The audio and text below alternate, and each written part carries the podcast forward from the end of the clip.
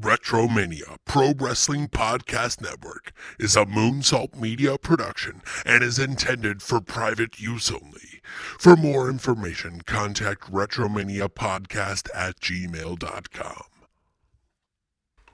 The following recording is a production of Kicking Out at 2 in conjunction with the Retromania Pro Wrestling Podcast Network and is intended for private use only. For more information, head on over to facebook.com forward slash kicking out at 2 or our Twitter handle at kicking out 2, along with searching Retromania with a W on any and all podcast platforms available to listen to archive shows such as this and all the great content of the Retromania Pro Wrestling Podcast Network. Evergreen content at your fingertips anytime at your listening pleasure. And with that being said, we thank you for listening and hope you enjoy the show.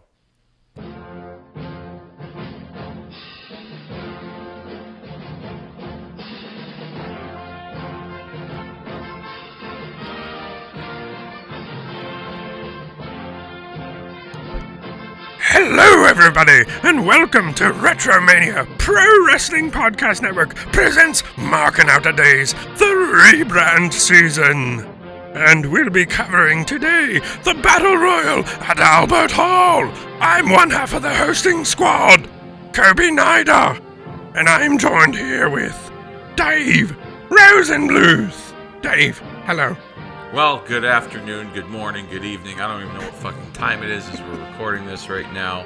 Um, I, I like the British touch, the the as we're going with the theme here with the battle royal at Royal Albert Hall. A special request by our special listener Nick Opalewski. Uh, a long time ago, he requested this, and we thought that you know it wasn't in the cards then, but considering we've reached the anniversary of it just last week. Uh, I thought it'd be kind of cool to cover it and finally get this one out of the way. The, a whopping two hours and 40 minutes. So, pack a lunch, a beverage, maybe even a diaper so you don't get up and have to use the bathroom because uh, we're going to be in for it for the next couple hours here on this watch along. But with the advent of pre recorded content, you could always pause it and go take a shit, make a sandwich, answer the door, fuck the milkman, do what you got to do. But still, keep keep in, keep in contact with us here, uh, uh, marking out the days, the rebrand season. Absolutely, yeah. I'm really excited for this. Not really. Uh, well, I, I just got jittered up on some coffee, so we'll see how long that'll last. And then I have a chocolate carnation instant breakfast, so you're right. I might be shitting myself halfway through. No, this. so just let me know, and I'll just keep the running commentary going for our listeners, so that we don't have to, we don't have to Absolutely. pause it, and then you can go Absolutely. wipe your ass, and we'll be done with it. You know? Yeah, and if you guys uh, listening along want to join in the fun, Dave, where can we find We are over And, on uh, the it Peacock. It's the worst streaming app in the history of streaming apps in all of America, the world, the multiverse, the metaverse, whatever the fuck you want to call it. It's the worst app. The interface sucks. It takes forever. You can have top speed internet, and this shit runs slower than the tortoise beating the hare, okay? So, with that being said, search Battle Royal at Royal Albert Hall. Okay, you can find that over on the Peacock in the WWE Hub section. It runs two hours and 40 minutes and 50 something seconds. All right, you can find that in the, the special home video section. Okay, the main event is the Battle Royal the Royal Albert Hall. I mean, why wouldn't it be? Because that's the name of the fucking show, right? Um, so we'll, uh, we'll we'll press play when we tell you to press play. And from time to time, Kobe might turn the audio up so we can get a glimpse of what's going on. Other than that, you're going to get running Yeah. commentary from the two of us.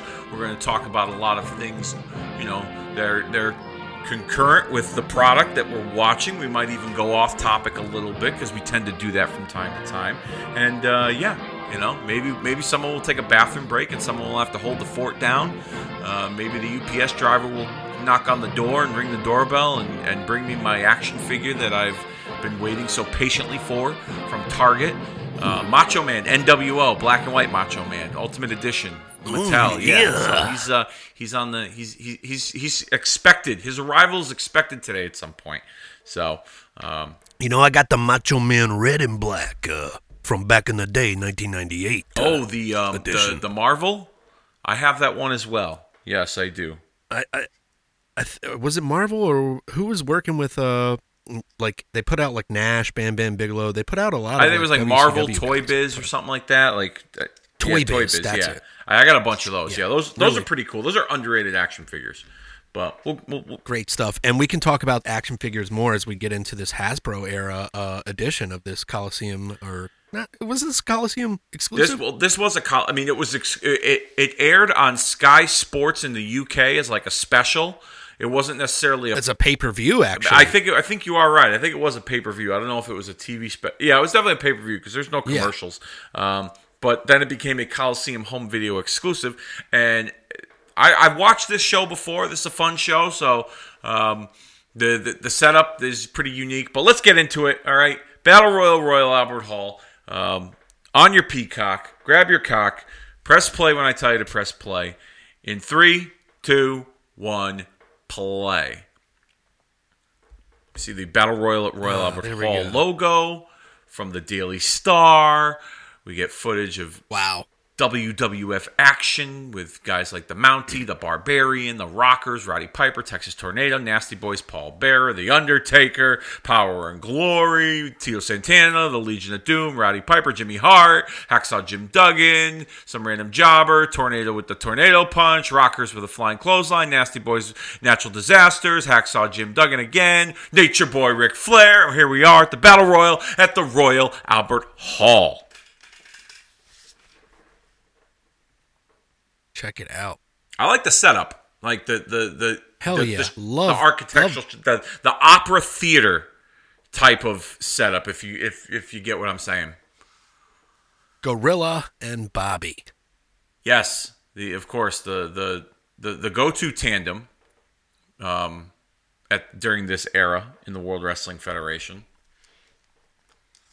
No better, but to still, I think they're the goats when it comes to the the one two punch combination. Better than Jr. and the King. Okay, better than fucking Excalibur and Taz. Okay, for all you AEW fans out there who are gonna put them on that fucking Mount Rushmore list. If you didn't notice, Yeah, I my, think- my my my I paid an homage to Excalibur uh, as we were going through that open when they showed the clips of all the, the, the superstars of the World Wrestling Federation going through lightning speed. Uh, because when Excalibur promotes the upcoming card or promotes next week's Dynamite, that motherfucker's out of breath. Like he's like, Yes, I did. I oh, it's, you can't even keep up with him. You can't even keep up with him. It's like you don't need to promote everything. Nobody gives a shit that Wheeler Yuta is going to wrestle Daniel Garcia. Okay, nobody's going to give a shit that fucking um, what's his name? Um, um, I don't even know his name because they got 800 members on their roster. Some random guy that trained in, in Cody Rhodes' Nightmare Factory is going to wrestle on Dark Elevation. Shoddy Lee. Yeah. Or, or something stupid, you know? Or the baddies. Nobody gives a shit. But speaking of baddies, you got the nasty boys here making their way down Yes, indeed. to the ring with the mouth of the South, Jimmy Hart. Paul Abdul loved these types of guys. Nasty. Oh, boys, yeah. huh? They nasty boy. You Or nasty. Janet Jackson. Oh, was it Paul Abdul? That was Paula Abdul. I don't know, maybe. That was Paula Abdul. Or was Janet? No, it was It was Janet. Janet? Let's Janet Google it so we can confirm it so we don't look like idiots for our listeners. Even though we probably sound like idiots for our wrestlers. Um, nasty boy. Um, This is going to be a hard hitting, uh, fast paced match, though. Uh, starting it off really, really, really nice uh, with the Nasty Boys and the Rockers, man. Uh, one matchup that I always loved in WWF around this time Hasbro era. The Hasbro era. I like that. I like how you're calling it the Hasbro era. Um, I got a question for you. Um, uh, For sure. While we're on this subject here, I, I'm still looking for it. So is it Paul Abdul? I'm looking here right now. Paul Abdul. Is it Nasty? Nasty boy? Yeah, maybe. No. No, it's Janet Jackson. Yeah, nasty. Nasty. Yeah, there you go. All right, look at you. There we go. Um, Okay. So I have a question to ask. Uh, as we're watching this here, um, why did the why did the Rockers breakup become the blueprint of tag team breakups for years to come? Wh- What's your take on that? It wasn't the first breakup to happen in the history of wrestling. We both know With a tag team, Yeah, yeah, with a tag team breaking up. Mm-hmm. Um, but it was just done really well, and it was kind of like the guys were on the same caliper of like you have uh, who could go who could go higher? Yeah. Marty or Shawn. Um, which one is it going to be at the top of the card? And it could be both of them. Yeah. Sometimes now we have we have tag teams that end up at the top of the card. Mm-hmm. Uh, both of them. Um, but I think it was just because the story told over a long period of time when you go back to it. Um, I think it was Marty kept getting pinned in matches or beat down a lot, Mhm. and they would have mishaps Yep. and then ev- eventually there was a a, a, a fast forward of like conflict and uh, then they kind of blew it off and then they lost another pivotal match and Sean just turned on uh, Marty. Mhm. I- think I think then y- you could see who was hotter, but I'm trying to think of a tag team that was before this that that could have done it well because they didn't, you know, they didn't do it frequently, but it was usually before back in the days they would have a tag team, uh, uh two heavyweight guys that didn't really have a tag team just team up for a little bit and then they'd split up. Mm-hmm. You know, You saw that more, these guys were like you saw that you saw that kind of kind of combination between like two megastars or two heavyweights as a team more so in like Jim Crockett, NWA, WCW, you know, Nikita Koloff and Dusty Rhodes as the superpowers. You know, Lex Luger and Sting were another kind of like super team, so to speak. That, to, from what I recall, uh, growing up as Yeah, a kid. and WWF didn't really focus on the tag teams as like a, a main event so much. I No. mean, they had like they, they had like uh, the Moondogs, or you know, like uh, I guess you could say Tito Santana and Rick Martel was a good breakup too. Yeah. Yeah, that was yeah, I mean but for me I feel like though that the Rockers split up had set the tone for how other tag teams would be split up in the future, as well as the trajectory of each member of the team. You know, now it's they've coined the phrase like, "Well, he's the Marty Jannetty of the tag team." You know, um, which I think is unfair to Jannetty because if Jannetty hadn't gotten it out of his own way and you know stayed on the straight and narrow, he probably would have. I wouldn't say he would have had as, as a successful career as Shawn, but I think he would have done pretty well for himself on his own in a singles role um, in the WWF at the very least for at least a, you know at least a couple more years. Um, because it, from what I recall, you you were right in the same wavelength that Shawn and Marty had their issues on TV as as partners, and there was you know mishaps and matches that caused them to lose opportunities. But there was also That wasn't a focal point. that yeah, that was that was the main focal point, and Shawn became cockier in those matches too. Um, and he was he, yes. you, you you taught you you started to see the personality of the Heartbreak Kid before he was the Heartbreak Kid come into play. Uh, as we're seeing some really fun hot action at the moment with uh, Shawn and Marty double teaming, crowds really on their feet. Yeah. But there was also occurrences Come on, baby, behind the up. scenes that had that had transpired where you know they've been riding together. Shawn had said it in his book. They Well, they've been a team since 1986 yeah, almost. They've been on the road. 1985. Yeah, they've been on the road together for so long. They started to grow apart, and there's one mm-hmm. particular incident where Shawn just realized, like, okay, now I got to start doing things for myself here, and maybe it's time I, I I start looking at my career on a singles level. Um, the guys had done like a like a Wheaties cereal box photo shoot of some kind, and I guess some guys got paid more than others to do it. And the Road Warriors being one of those teams. And Marty was not thrilled with that. And their contract was coming to a close. And Marty had decided, well, you know, we're not going to renew. Give us our release. We'll, we'll, we'll do our, our, our 60 or 90 days. And then we're going to WCW. Well, Shawn was not aware of that.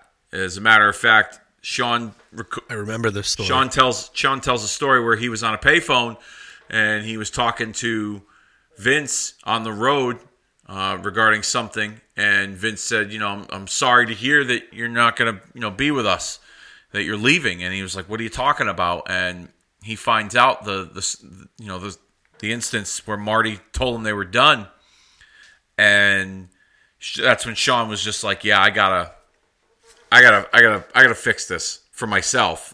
You know, I, I, I gotta fix this, Jack. And so yeah, and uh, that was when he realized, all right, it's time to go our separate ways. And Marty wasn't in the plans originally when they split. They were just going to let Marty go, and that's how they kind of wrote him off with that barbershop angle. Um, but then, from what I read, from what I recall, um, Marty and Shawn was supposed to be uh, a major match at WrestleMania eight that year, not long after Yep. Shawn had Yep. turned. That was that was the Yeah. that was the rumor. So that Marty was going to go away and then come back and do WrestleMania, but for whatever reason they couldn't come to an agreement, or Marty didn't show up, or whatever. But there'd been other instances where Marty had plenty of opportunities following that, uh, especially in '93. He wrestled Shawn at the Rumble, and I thought it was a good match. A lot of people don't think it was a great match, but I enjoyed the match. And Marty got fired because he fell asleep backstage uh, after after a, Yeah, there was- after a night of partying, and he got into an altercation with Shawn on that uh, the night before Yeah. in the hotel. In fact, that's the story where I think they almost got arrested, and Randy Savage fucking saved their ass by telling the cops, "No, they're practicing the wrestling match. It's part of the story, huh?" And the cops, because it was Randy Savage, they they they knew who he was. He was a big star. They let it go, and then I think that's when Marty got. I think Marty got fired after that match. Yeah, there was uh there's been some rumors that um, Shawn kind of called him out on that for being asleep in the locker room too. Um, I think Ray Stevens was the I one that know. caught him. Ray Stevens was working as an agent. I, I- the story I heard was that Ray Stevens caught him. well, there. Regardless, Shawn Michaels, agents, stooging, a lot of stuff going Yeah, on yeah. for power control, and and these are the, these are the first hints of Shawn uh, becoming that '90s Shawn um, throughout this tag team with Marty, as we saw egos clash. Mm-hmm. I mean, I'm looking at I'm looking at some of uh, Shawn's matches on Pro Fight Database. Yep. Did you know leading leading up to WrestleMania seven, he had a disqualification loss to uh, Mr. Perfect, the Intercontinental title, in a singles match? Uh, leading up to WrestleMania seven. Yeah, no, I it wasn't was aware of that. The Was that a to TV? WrestleMania. Was that a television or It was was it a- a live event? Yeah, WW, WWF Primetime Wrestling, uh, Road to WrestleMania seven, March eleventh, nineteen ninety one. Interesting. Yeah, and then uh, Marty and Shawn would be on a, a, a heap of victories here, taking out Kato and Tanaka, a bunch of jobber teams throughout the way, Barry Hardy, Duane Gill, to name a few. And then they would get crushed by Earthquake and Typhoon at the beginning of this month on a wrestling tape challenge. Yep. And uh, and now we're now we're seeing them going against uh, Knobbs and Sag. So it seems like their uh, their tag team uh, can't can't handle the bigger guys I, f- as the way that they're writing I, feel like writing the I feel like during this time period, this is where they had too many tag teams and they didn't know what to do with them. Like, too many hot tag yeah, teams. you know, the, during this era, Legion of Doom, Nasty Boys, Rockers, um, Power and Glory, uh, Natural Disasters, Bushwhackers. Um, not long before this, there was the Heart Foundation, but they had split up, um, which was kind of done like very incognito. Bret went his way, and Anvil went his way, and they started doing different things, and they weren't a team on television. Um, yeah. but during this time period, they really only focused on. This is the time period where like uh, they started to Beverly Brothers. yeah, Beverly Brothers were a part of. Yeah, I remember that. Um, this is the time period where they started to. If they focused on tag teams, it was only because they were competing for the championship. Kind of like how it is now. And I've said this before. There's never been. It's been a long time since we've seen like teams compete against each other on on television and it not be just For a grudge. For a grudge, exactly. There's if you see a tag team on ROH TV, it's ROH did that really well with the Briscoes. Uh-huh. They always kept them kind of at the top of the card. Um, and facing uh, some bigger names Yeah. or a top tag team that comes in from a different company. Um, yeah, WWF has never really been good at that. No, you didn't see a team that had like a personal rivalry with another team over whatever the case may be, not involving the championship. Um, to the best that I can recall. Uh, so Wow. He, he, uh, here's one, Dave. Uh, the dark match for Tuesday in Texas was uh, the Road Warriors against Marty Jannetty and Shawn. really, They beat them for the. I never knew that. Yeah, That's pretty cool. Decem- December third, nineteen ninety one. That is pretty cool. Did not know that either. Oh, I like that. That's pretty cool. Actually, um, I would have loved to see that match. that would be interesting. And here's another thing that Peacock does not do that the network was great at. Network had a hidden gem section. You'd find dark matches and um, tryout matches and and, and di- all different kinds of matches on there that you had never seen before in their archive. Excuse me. Yeah, absolutely. I mean, Now Peacock, they barely get enough. You know, they they don't have anything like that. They they've updated a lot of the library with with uh, these home video exclusives from the old Coliseum video, but for the most part, like you don't see the the those real hidden gems that used to be on the network. That that's that's the that's a big part that's missing. Absolutely. I want it all. I want like matches like that are dark matches. Like on the Plex, I got nefarious means here. Sorry. Uh, but the the match directly before the Battle Royal at Albert Hall is um actually the uh the, a match of uh Ric Flair and Roddy Piper. It's a dark match that goes about 10 minutes. Flair and Piper wrestled on a dark match on the Albert Hall. No, the the week before Oh, October okay. 1st. All right. Okay. Yeah. All right. So a series of tapings. Uh, I guess when they first introduced Ric, um, him and Piper were kind of the hot feud because Piper wanted to take him out, Mm-hmm. And this is that time where WWF was like, "Are we going with Piper, or are we just he, he's too old, or he's he's not the guy?" You know, Piper was always like, uh, you know, one B in WWF, Yeah. which kind of sucks, Yeah. right? I mean, he was I don't know. he during this time he.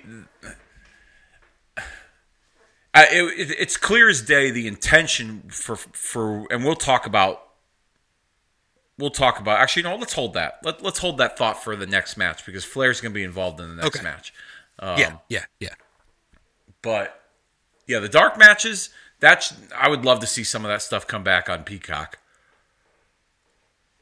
Oh yeah, that'd be awesome. Um, Road Warriors yeah, Rockers w- Tuesday in Texas. That would be pretty cool. Like the the dark match before Right? Tuesday in Texas. That would be. And you know the the, the Tuesday in Texas. I bet you it opened it up. I bet you it opened it up. You know? Yeah, the the the, the Tuesday in Texas um, airing on on Peacock on the the WWE Peacock or whatever the fuck you want to call it. Uh, it only goes. It's only like under two hours. So it was like a. I want to say it's like roughly around ninety minutes that show.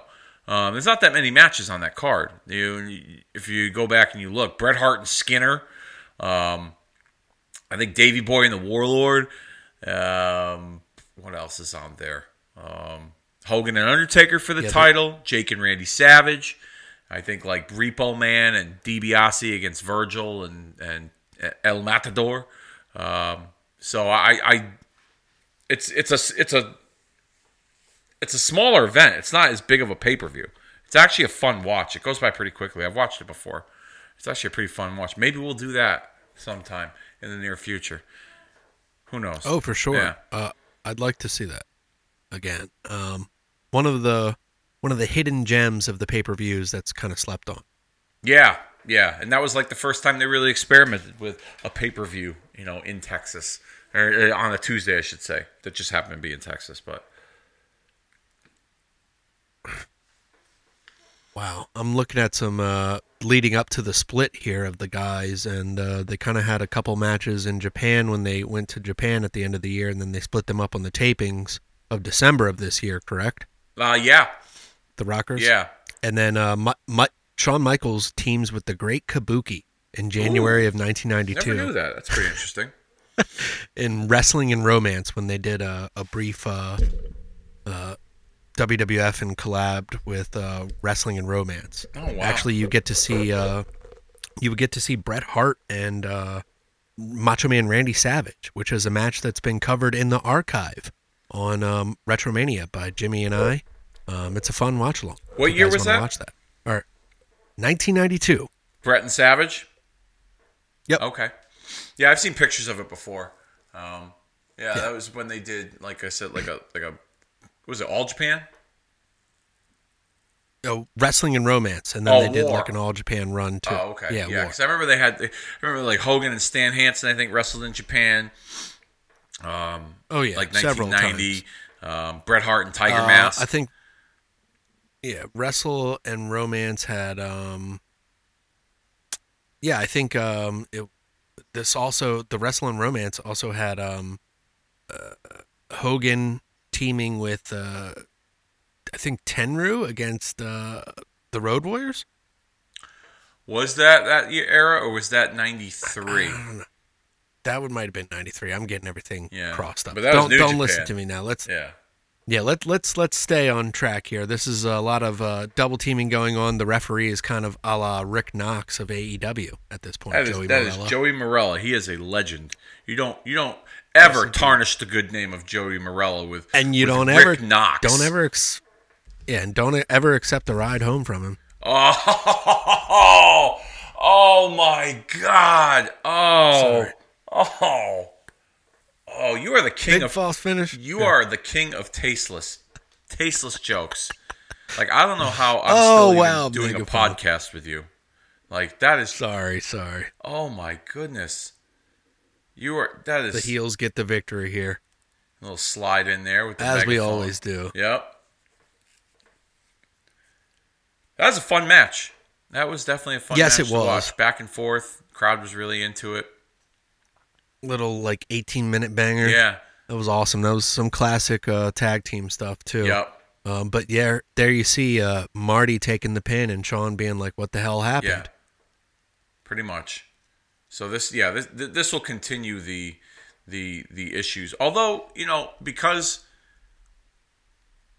And if you notice this too, they don't do it anymore. But if you notice this, um, when they used to run shows overseas, um, they were just like glorified house shows with a camera, especially those like UK exclusive pay per views. They didn't really run, um, they didn't really keep up with, or, or, or I should say, facilitate the stories that you were seeing on American television as much.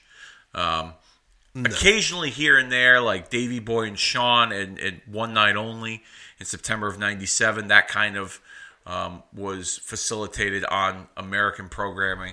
But for the most part, Sorry to cut you off. Do you want to get Ric here? um, yeah. How about you play? You want to play the audio, or you want me to do it? Yep. Yeah. You got? and why and a shadow now. Flair is the greatest wrestler alive today. The great battle royal, all the great wrestlers involved. One problem. Roddy Piper, you're here live tonight. And boy, you can run, but you can't hide. You know why?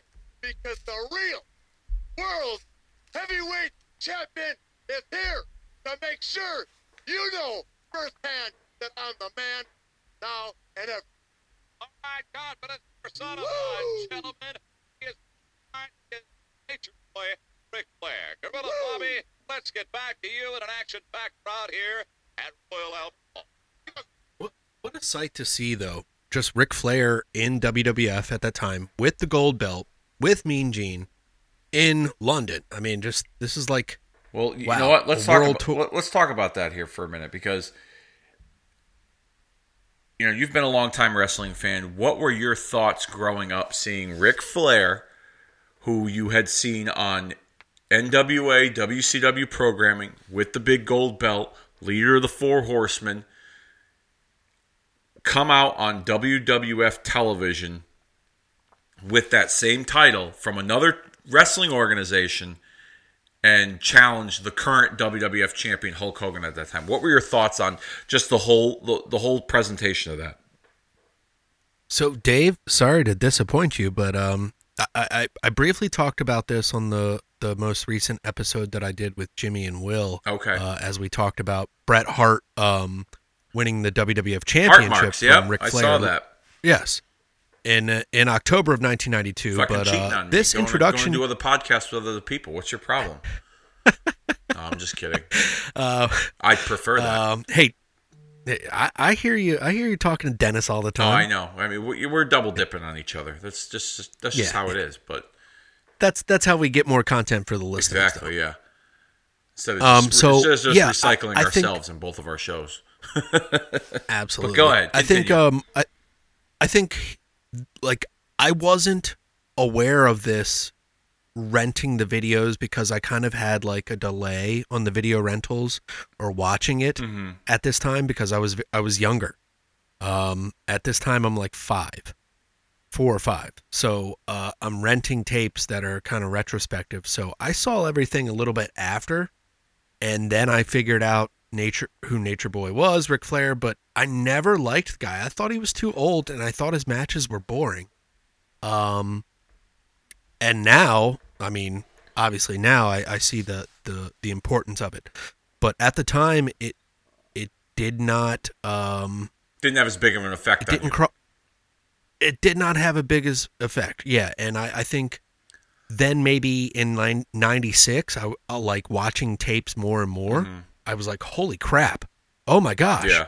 Ric Flair was in the, the WWF with the championship Yeah. and then I'd play with my toys and be like title for title Yep. you know I always wanted to see a title for title thing Yeah. what were your thoughts Well, I, I've I've talked about this before. I don't know if I've talked about it with you or on my show, but um, I didn't have many. they hold up the big gold belt there too I, yeah, I didn't Like- have like many friends that liked wrestling growing up as a kid. I had a couple, but they didn't go to my school. same So the kids that did watch at my school were all WWF. So when they saw Ric Flair come on TV and claim he was the real world's champion over Hulk Hogan, they didn't even know who he was. And then because I watched WWF, I watched NWA, which eventually become WCW. I would get the Apter mags, Pro Wrestling Illustrated. I would read those, and you would see those those dream match scenarios. Hulk, you know, Hogan versus Flair, who would win? That would you saw plenty of those Apter mags where they would cover the, that story, and it would be you know all in kayfabe. Flair would talk about like he was going to wrestle Hogan and vice versa. Um, and so I had these magazines. So that's how like I knew like a lot of these guys, even though I watched the programming. So I bring the magazines in, and I was I wouldn't say I was the coolest kid out of the bunch, but they were asking me all the questions like, "Who's this Ric Flair?" And I'd be like, "Well, he's the leader of the Four Horsemen. It was him and Arn Anderson and Tully Blanchard and Ole Anderson." And I would go on and on. And he, I he brought the WCW belt to or the NWA belt to WWF, and you know that's the NWA World Heavyweight Title. He beat Dusty Rhodes and he beat Sting for that. And you know they're like, "Who's Sting? Who's Dusty Rhodes?" So like it. I, I was I guess given my wrestling friends in elementary school a wrestling education I guess you could call it because mm-hmm. I was able to watch all of that so to me as a youngster that's probably the first dream match that I saw that that was that was going to come to life. Eventually, we wouldn't see it on a on a grand scale in the WWF because they claimed that it was it didn't draw very well during this period of time. Um, Hogan and Flair you mean Correct. Yeah. So um, I was really excited for the prospects of it because you know Ric Flair was a big deal. He was on the other channel. He was the man. He was the, the top guy. He wrestled Dusty and Sting and leader of the Four Horsemen. And then, of course, then my my my brain starts working in mysterious ways when it comes to wrestling, and I'm throwing out all these scenarios in my head. Well, maybe the Four Horsemen are going to join the WWF, and it, it- like Arn and Tully, they were there just two years prior. You know, they were in the WWF a couple years prior. Maybe we'll see Arn and Tully join them with Bobby Heenan as the manager. You know, and so. Um, I was excited for it. I was excited to see him, and it was it was one of those like like big like I felt like I was as a kid. I felt like I was in on it in a way because I was a because unlike many of my friends, they didn't know who he was. I did because I watched the other show and I read the magazines, the the, the Pro Wrestling Illustrated, the Apter mags. So I felt Yeah, well, to your point, that kind of shows that WWF was just the the the commercial brand, the It was the bigger Disney. brand that. Yeah, it was the Disney People of, just, of, uh, of wrestling. It still is. Had a lot of casual fans. Yeah, and it still is. Yeah, I mean, Um, look, that that's pretty cool though. Hindsight coming, you know, uh, hearing you retrospectively recall that at the time because and then the action Yeah, figures. not- you know, then you then you more then you know I had the Hasbro's as well as the the the WCW The Galoobs. Galoobs, yeah. So I had a Ric Flair Galoob and Same I had here. a Hulk Hogan Hasbro and it was title for title like you or it was you know WrestleMania 8 the big because that's what everybody thought. Hogan and Flair WrestleMania who's the greatest? Those were the two biggest names in wrestling at that time on the opposite ends of the spectrum. So everybody thought that it was eventually going to meet. Now I got a question for you here regarding that. You know we're kind of moving ahead here as we're watching this this match but why do you think in your personal opinion honest truth, why do you think, in your opinion, we did not see Hogan and Flair at WrestleMania 8? ego and something in Vince at that time was uh, I think there was a lot of insight from outsiders at this time and they knew the that the match would be happening and something about Vince he liked to like change it up around this time I don't know if you noticed that you know and possibly I, I don't know I don't mm-hmm. know what do you think I think it's a combination of things. I do think it wouldn't be surprised if there was some ego involved. I, I won't rule that out, but I've never heard I've never heard any stories of Hogan or Flair saying, "Well, I'm not doing the job for either." I've never heard that. And I and they've both even said that in interviews when it when this subject has come up that it was never about was never about like who was going to beat who. That was never the issue from both of them. maybe Vince's ego, he didn't want uh, a guy from NWA Crockett being in the main event of his show. Well, think. Let's think about it. Vince has always been a big proponent of taking a If if he does take someone else's creation and puts him on his television, he alters them in Ric a way. Flair is not his creation. Exactly. Yeah. Exactly. So I think that I, I I think that reason is one of many as to why we didn't see that. Is that he didn't want to spotlight Flair in a major role like that, but at the same time, he's also given in to certain things when he's had no choice. When it's been like an overwhelming, um, an obvious you know reason why he needs to use them. And like when when the crowd reacts to a guy a certain way that he's not necessarily behind Vince will use that individual you know to kind of appease the crowd even though he's not fully behind them. Daniel Bryan being one of them. Um, you know guys that he didn't really believe in at first. Uh, Mick Foley another great example. You know man the mankind character was yes a creation of the WWF but he didn't look at that as a a, a, top guy that he was going to run with, and he eventually gave mankind the belt. So, but I think I think he he realized the audience was familiar with Flair, so he had to put Flair in a set like he had to put Flair in the title picture and in, in and around that that that area, but at the same time he wasn't the guy. You know what I mean? Like Flair was in the middle of the card with Savage on WrestleMania 8. That wasn't main event. Main event was Hogan and Sid. Main event was the same what I'm formula saying, that yeah. Vince uses with that Vince had used over the years with Hogan and the Monster. Hogan and the Monster. Oh, but this is one of this is one of the first times in in a, in a while where the, the title was not involved with the main event though at a WrestleMania Correct. because I think I think because he, he didn't make that guy Ric. Yeah.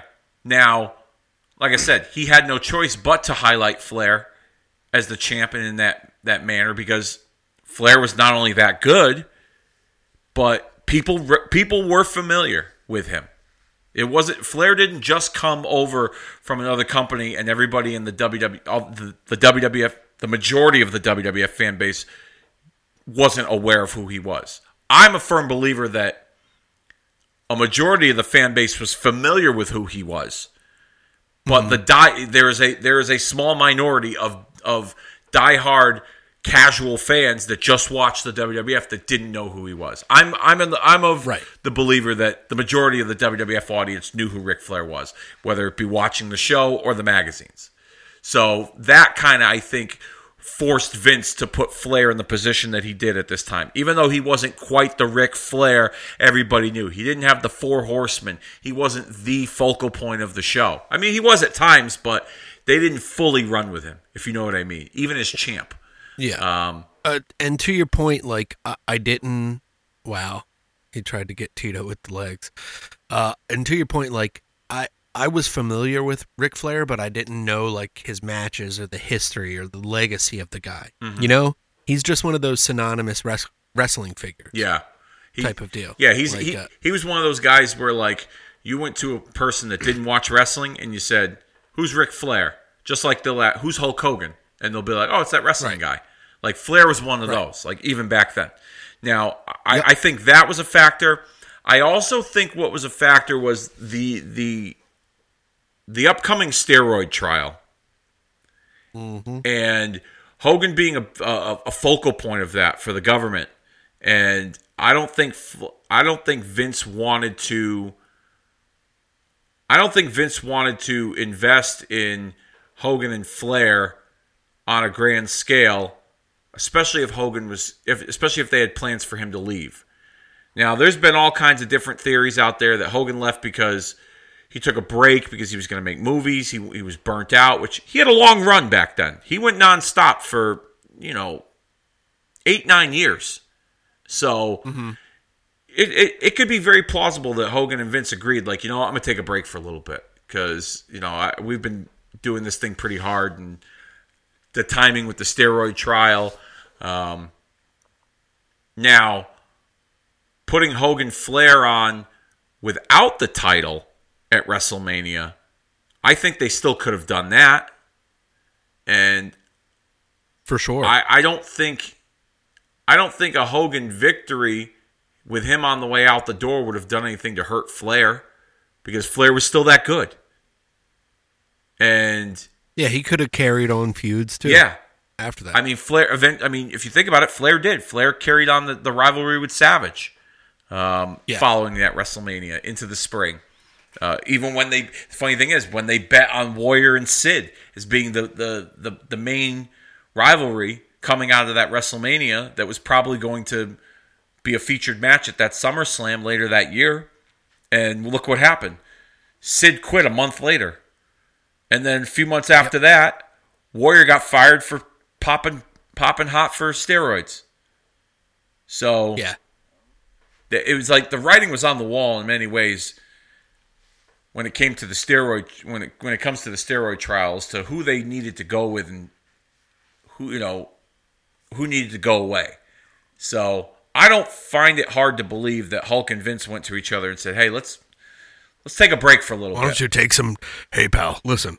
Uh, after this, uh, after this, uh, this, uh, this assistant here is done sucking my cock.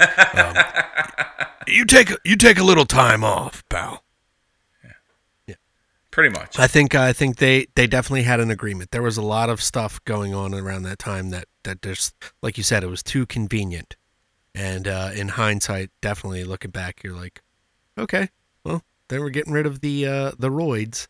Like for instance, like I, I I've heard a lot of them. I've heard a lot of times they've said, and Flair even Flair even has, has said this in interviews and on his podcast that he finds it hard to believe that they didn't draw well in New York, like in a big market. Like Hogan and Hogan and Flair wrestled in the Garden, and the excuse that it's always been said was, "Well, they didn't draw well on the house shows. That's why they didn't do it at WrestleMania."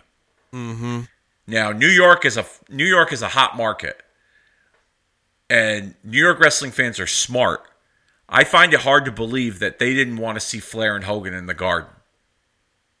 Now, I could go look at numbers and see what the attendance was, if I, but I, I think there was a lot of contributing factors that led to Flair and Hogan not taking place at WrestleMania. Hogan leaving, steroid trial, um, and at the same time, if you did put Hogan and Flair on for the title, and Hogan was to leave, at that time they didn't want a heel walking out of WrestleMania as the champion. They didn't. So and Flair wasn't Vince's creation. So there's there's a lot of different Yeah. things that I think that led to that. I don't think it's just one thing. I think it's multiple that just have kind of like spiraled and um and it's and it's I definitely think it's a missed opportunity. In fact, actually that question was asked on Prichard's podcast recently uh, if it was a missed opportunity um, between Hogan and Flair at WrestleMania 8, even though they had great matches in WCW following that. Yeah. Um, I just I think it was a definitely a missed opportunity. Do you think you ever heard the rumor about Tito being on the list? I've heard that. potential champion. I wanted to talk to you about that actually. I'm glad you brought that up. What up. do you think after after kind of watching this with Ric Flair? Um,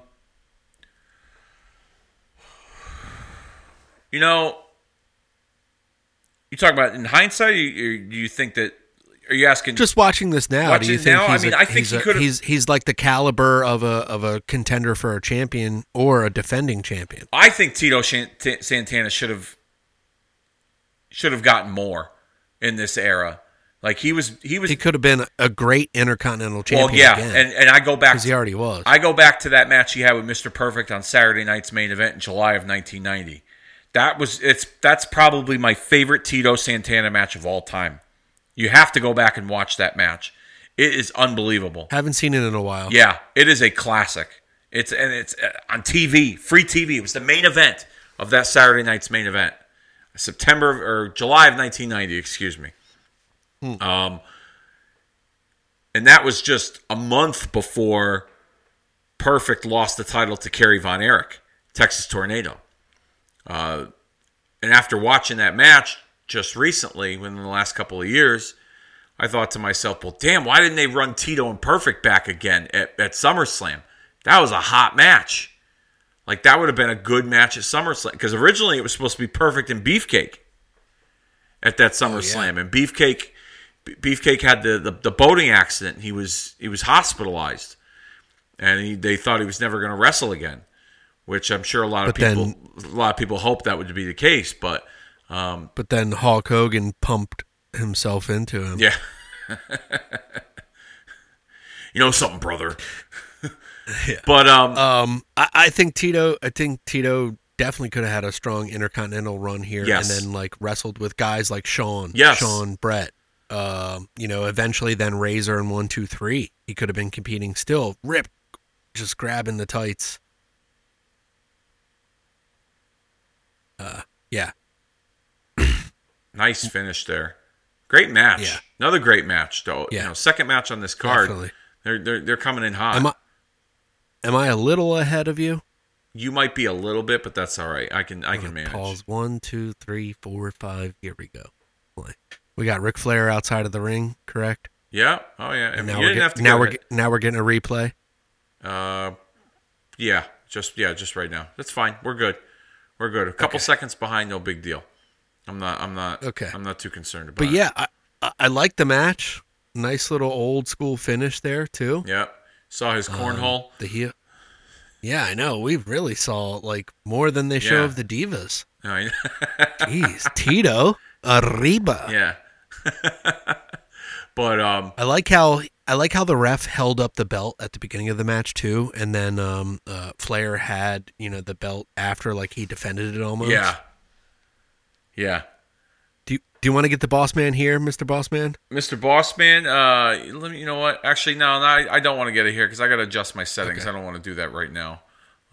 Okay. But we can we can get another interview to at a at a later point here. Um, Sure, I can. I can always cue it in.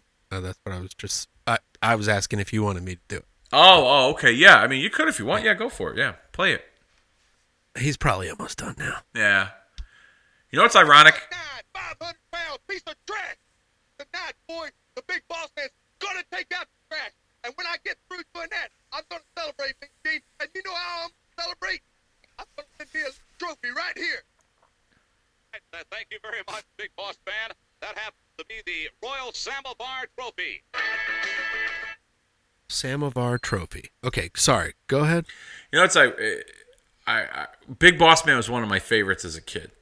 Um, And I thought that with the nightstick and the cuffs, I was like, you know, like, oh, he's pretty cool, you know. Like even when, like even when he was feuding with Hogan as a bad guy, like the handcuff thing and the nightstick and just the vignettes with him like walking through the prison and stuff, I was like, I was like, oh wow, this is pretty cool.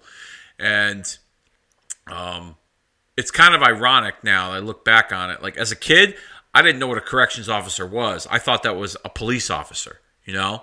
And granted, corrections is law enforcement, and it's ironic now. I'm in. I'm a corrections officer.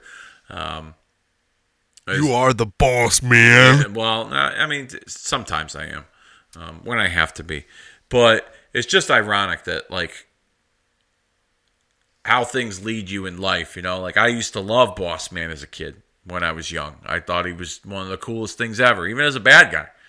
Um, when he was beating up on Hogan, and now I'm a corrections officer, and um, we don't carry nightsticks. That's for sure. Um, it's a much different corrections than it was years ago, but we do we, we do carry cuffs, but no nightstick. Um, yeah, I just thought that was uh, rather interesting that my affinity for him as a kid, and now I'm a corrections officer, um, and I didn't know the, the difference between the two when I was younger. I thought it was the same. I thought they were one and the same. wow, So that's pretty cool. Uh, I mean, kind of like okay, I liked Bret Hart, so I'm I'm bitter and I'm cold. I'm hurt. I'm old and I'm fucking tired. Uh, and I work with fucking children. you work with one child that you produced, pal. I know, I'm kidding. Uh, she's great. Oh yeah. But yeah, um, that that's pretty cool. Oh man, earthquake. At this time, he is over like Rover. I, I still don't understand how he went from being this killer, at least in my mind, that almost ended Hulkamania, to they put him in a tag team with Typhoon. with Dino. At, or oh yeah, yeah, Typhoon. well, And like then- the other the other thing too that, that baffles me is that and then all of a sudden they just kind of flipped. They like they didn't even really have a face turn, did they? They did. They did. Okay. They were. Uh, what's it? Um. What was it? Uh, Well, Jimmy regardless, Hart turned they, on they, them. they- he, he he man he started managing Oh, DiBiase and IRS. Um, and helped Gotcha, them for beat the money, baby. Yeah, beat the beat the champions, uh, Legion of Doom at the time. they were better as heels. Them as faces was just like them like squatting, going back and forth, like side to side, like they were like I don't know. Yeah, I didn't like their baby face. Oompa- their their baby Yeah, face they run. were just like was- hugging each other it was constantly eh. and just Uncle Fred and the sumo guy, the white sumo guy. You know, he had to cover his tattoos when he did the sumo stuff in Japan I heard about that. because at at the time they didn't really allow uh, tattoos. It's still kind of uh, looked down upon Yeah. in Japanese culture. It's it's it's getting more open and open. They're they're Um, but more yeah. open to the idea. yeah. But I'm just baffled uh, that like he wasn't like Earthquake. Like I said, went from being like this monster, you know, they almost killed Hulkamania to then WrestleMania seven. He's beating Greg Lower Valentine. mid-card. Yeah, like yeah, how do you go from lower like mid card? the headliner at SummerSlam, even at Survivor Series, to the the the the, the guy that Hogan eliminates in the Royal Rumble that year to then working the you know jerking the curtain in the fourth match on the card. Like I Well, he got he got fed he got fed to Ultimate Warrior too, correct? I, I don't think they had anything significant on TV. I'm sure that they worked like the house show circuit. Like I was, I honestly thought that Earthquake and Warrior as a kid was going to be the next logical step after Hogan beat Earthquake. You know what I mean? Right. Like I thought that Warrior was, you know, Warrior went through Rude, and then Warrior kind of had that brief run where he tagged with the Legion of Doom against all three Demolition, and I thought like, oh, Earthquake will try and go after Warrior for the title, and that never really happened. And then Warrior would drop the belt to Slaughter at at, at Royal Rumble in '91. And then, like I said, Earthquake wrestled Greg the Hammer Valentine at WrestleMania 7, and it was a nothing match no kind of build up. Yeah. And here's another thing too that it that that's baffled me. about Earthquake. Being such a large, agile big man, it surprises me that they didn't put him in there with Undertaker. Because Undertaker got fed a lot of stiffs over the years between King Kong Bundy and Giant Gonzalez. Um, you could even make a case for Kamala. You know, they put him in there with a lot of big guys. But for for Earthquake's size, he was able to move around, and he was in. And I felt like he had credibility. You put him in there with someone like Undertaker, who was killing all the giants in the in the new generation era. It just surprises me that they didn't they didn't have those two hook it up at one point. That's not that's not that's not bad. They might have run that on the house show circuit, but yeah, that that's a good that's a good take.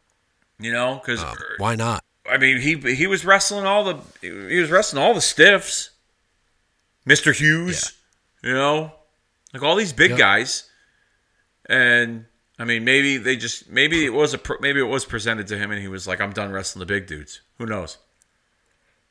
Nice little sequence there though by these horses. Yeah. Um, and these guys would tangle it up later in WCW. Yes. Earthquake was the Avalanche. Um, Mm-hmm. And then eventually he was the Shark. And then he shaved half of his head He off. would just be John John yeah, John Tenta. Tenta. Yes. Nice stuff there. Boss man grabbing a hold of Jimmy Hart's coat. Crowd got big reaction out of that. Just trying to see if Undertaker and uh, Earthquake ever did square up around this time. Mm-hmm. Undertaker defeated Tugboat, lead up to WrestleMania 7. Okay, that makes sense. Um, also, looking here, wow. Um, Undertaker beat Animal in the King of the Ring, uh, 1991. Oh, wow. Yeah, Where was that? that was King of the Ring, 1991, September 7th, Providence Center, Rhode Island. Okay. Bret won that, right? Bret beat Pete Doherty, then he beat Skinner, and then he beat Irwin R. Schyster to win Oh, wow. King of the Ring. Okay. Undertaker beat Animal, and then he went on to a double disqualification against Sid Justice in five minutes. Undertaker and Sid? Yep. Okay. So they were they were building it up then, but they did a double DQ to uh, keep the guys kind of safe. Let me see 1990 just in case. I want to see if these guys squared off, but uh, but yeah, uh, all these matches are pretty lengthy here on this Coliseum Classic. Correct? This this show in particular? Yeah. Yeah, I mean this is a, And like well, it's a I full mean, blown pay per view. Yeah, that's what I'm saying. I, I, I like that quality here. Uh, it's not like the normal um, Coliseum classics that kind of just uh, fast forward and then we get a lot of uh, talking in between. In you know. between stuff, yeah. This uh, surprise. You want to hear how long this match goes? Earthquake and Big Boss Man goes 15 minutes and 47 seconds. Not what I would expect for for for two guys of this size. Not saying that they're like you said, it's a good hoss match, but for 15 minutes, Yeah. No thanks. yeah. I mean, Yeah. Does that include um, entrances? Look. right, right, exactly. Um, UK Rampage did have Sid Justice and Undertaker. I do uh, that. They did. They did tour around with that uh, at the beginning of '92, uh, leading up to WrestleMania, and uh, they even did a casket slash body bag match Yes, I do remember the body bag matches. That was a thing. Um, that led up to the casket matches. yeah, like well, if you remember the angle, It was Ultimate Warrior. yes, when Undertaker locked him in the casket. Yep. Which, They- as a kid, I thought that was se- so They did two casket matches. Yeah, after they did a body bag match. So they did a body bag match, and then they did two casket matches. oh wow. Pretty good stuff. Yeah, and then he did a a, a couple casket matches uh, with Sid, or a body bag match, and then a casket match with Sid, and then they held it off, and then they brought it back with Kamala. Yes, I do remember that when, and that was when they used the wooden coffin, and like Undertaker had to like literally put the nails in the coffin to shut the door. Mm-hmm. Mm-hmm. It wasn't like you just shut the door. Hell of an aim. Hell of an aim with the hammer and nails too. I know, right? Seriously, he you know, it takes a little bit, but he was like leaving the nails in and like swinging like big swing. Look how loose the ropes are here. Let me see here. Um, It's what, crazy. the way they sh- they shake, or like when the guys like run up against the ropes. Just the uh the elastic the elasticity the elasticity the elask what's the how do I say that the elasticity of the uh the lengthiness like how much they drape.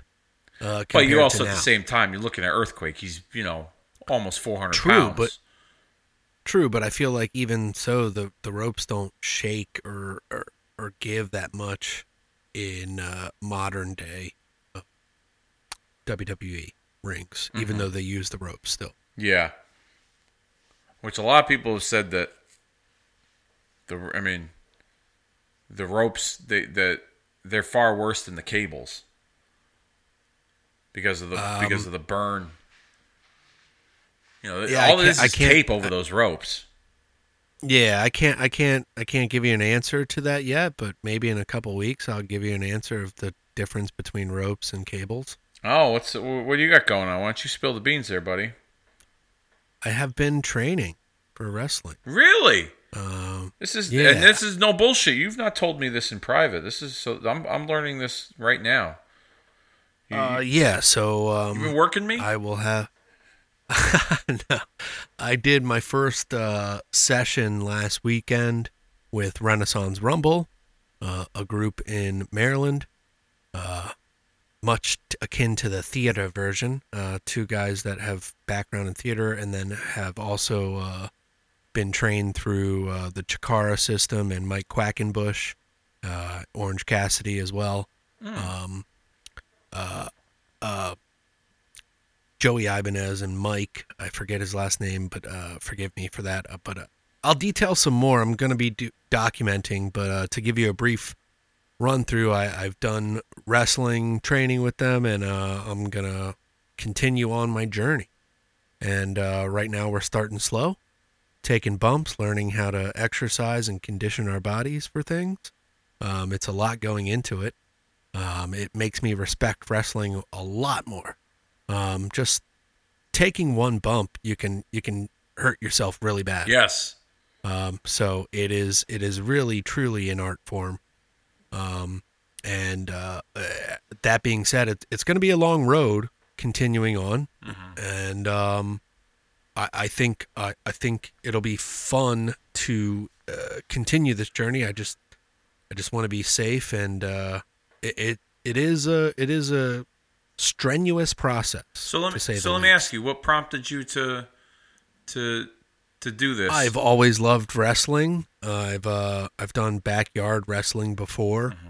when I was younger, um, and that was always a thrill. I did um, amateur wrestling when I was in middle school. That was always fun. Mm-hmm. Um, and I love acting and and having like a a persona and uh, kind of the kickoff of this whole podcast, uh, Retromania, was uh, me uh, me getting back into wrestling big time. With uh, we did a, a couple shows with some friends, like uh, like outlaw backyard stuff, but in a bar Yep. and in front of a lot of people. Um, and we drew a lot of uh, people and and money. You and, drew a big house, and- huh? Look at you. Yeah, we did. Look at you. Yeah, and uh, and it was really fun, but it, it was not it was not the right way to do things. Yeah. and it wasn't the right process to learn. Mm-hmm. Um, and some of us got hurt too, like really bad. Yeah. Uh, concussion, uh, broken a broken ankle. Um, yeah, like uh, so. Now doing this uh, it has made me more humble and uh, respect wrestling a lot more. Um, and I just I, I think the process of of how I've, I'm going to learn here is uh, a lot more welcoming than some uh, training facilities might be, you know, used to. Um, So it's going to be a slower process, but also uh, a, a much more uh, enjoyable, less uh, stressful process of, than uh, than most wrestling camps. Now, If- are you doing this as like a hobby, like something fun, or like you trying to make a serious go of it? Like you want to get noticed eventually? Like what's like what's your end game? And also, what is uh what is what is Mrs. What does the Mrs. think of this? If you don't mind She asking. wants me to do it. She wants me to do it. Uh, she just wants me to be safe. Yeah. Um, as you as you know, I am getting over a foot injury. Yeah. uh, that kept that kept me out for three months. Mm-hmm. Um, I, I, I I tore a Lisfranc ligament and uh, got that all going good, and I'm Mm-hmm. in physical therapy as well, so I'm I'm working out and training more. But uh, yeah, I think she she knows that I'm passionate about it, Mm-hmm. and I you know I like in my free time I watch wrestling. Uh, we do this podcast. Yeah. Uh, Yeah. When there's new wrestling on, I'm watching wrestling. Wrestling is a lot of my life. Yeah. Same. For for uh, and I love the industry. I want to be involved in the industry somehow. Mm-hmm. Uh, and I think this is a good way for me to get involved. Okay. Um, Well, that's pretty cool, to man. at least even even if I'm working a camera, even if I'm doing some uh some digital stuff after, even Yeah. if I'm helping write it or uh you know uh helping people work and train with them. Um I just want to be a part of the business. Yeah. If that if that if that makes any sense. Oh, it's that's- just always been a goal. And I might and I might, you know, I might come out of it being like, well, that was not what I thought or not what I, I thought I loved, but I, I don't know. It's it's called me for a long time, so I think uh, I think it's time to to commit to it and see where it goes. Good for you, man. That's that's really cool. I'm, Yeah. I'm, I'm happy for you, and you know, you you have my support, and hundred percent. Don't forget, you. you. know, where you came from too when you when you do make it big, and you know, I'll, I'll, I'll give you my address for tickets, um, or you know, just just call me, and I'll I'll I'll be there in a heartbeat to, uh, you know, backstage pass the the whole nine yards.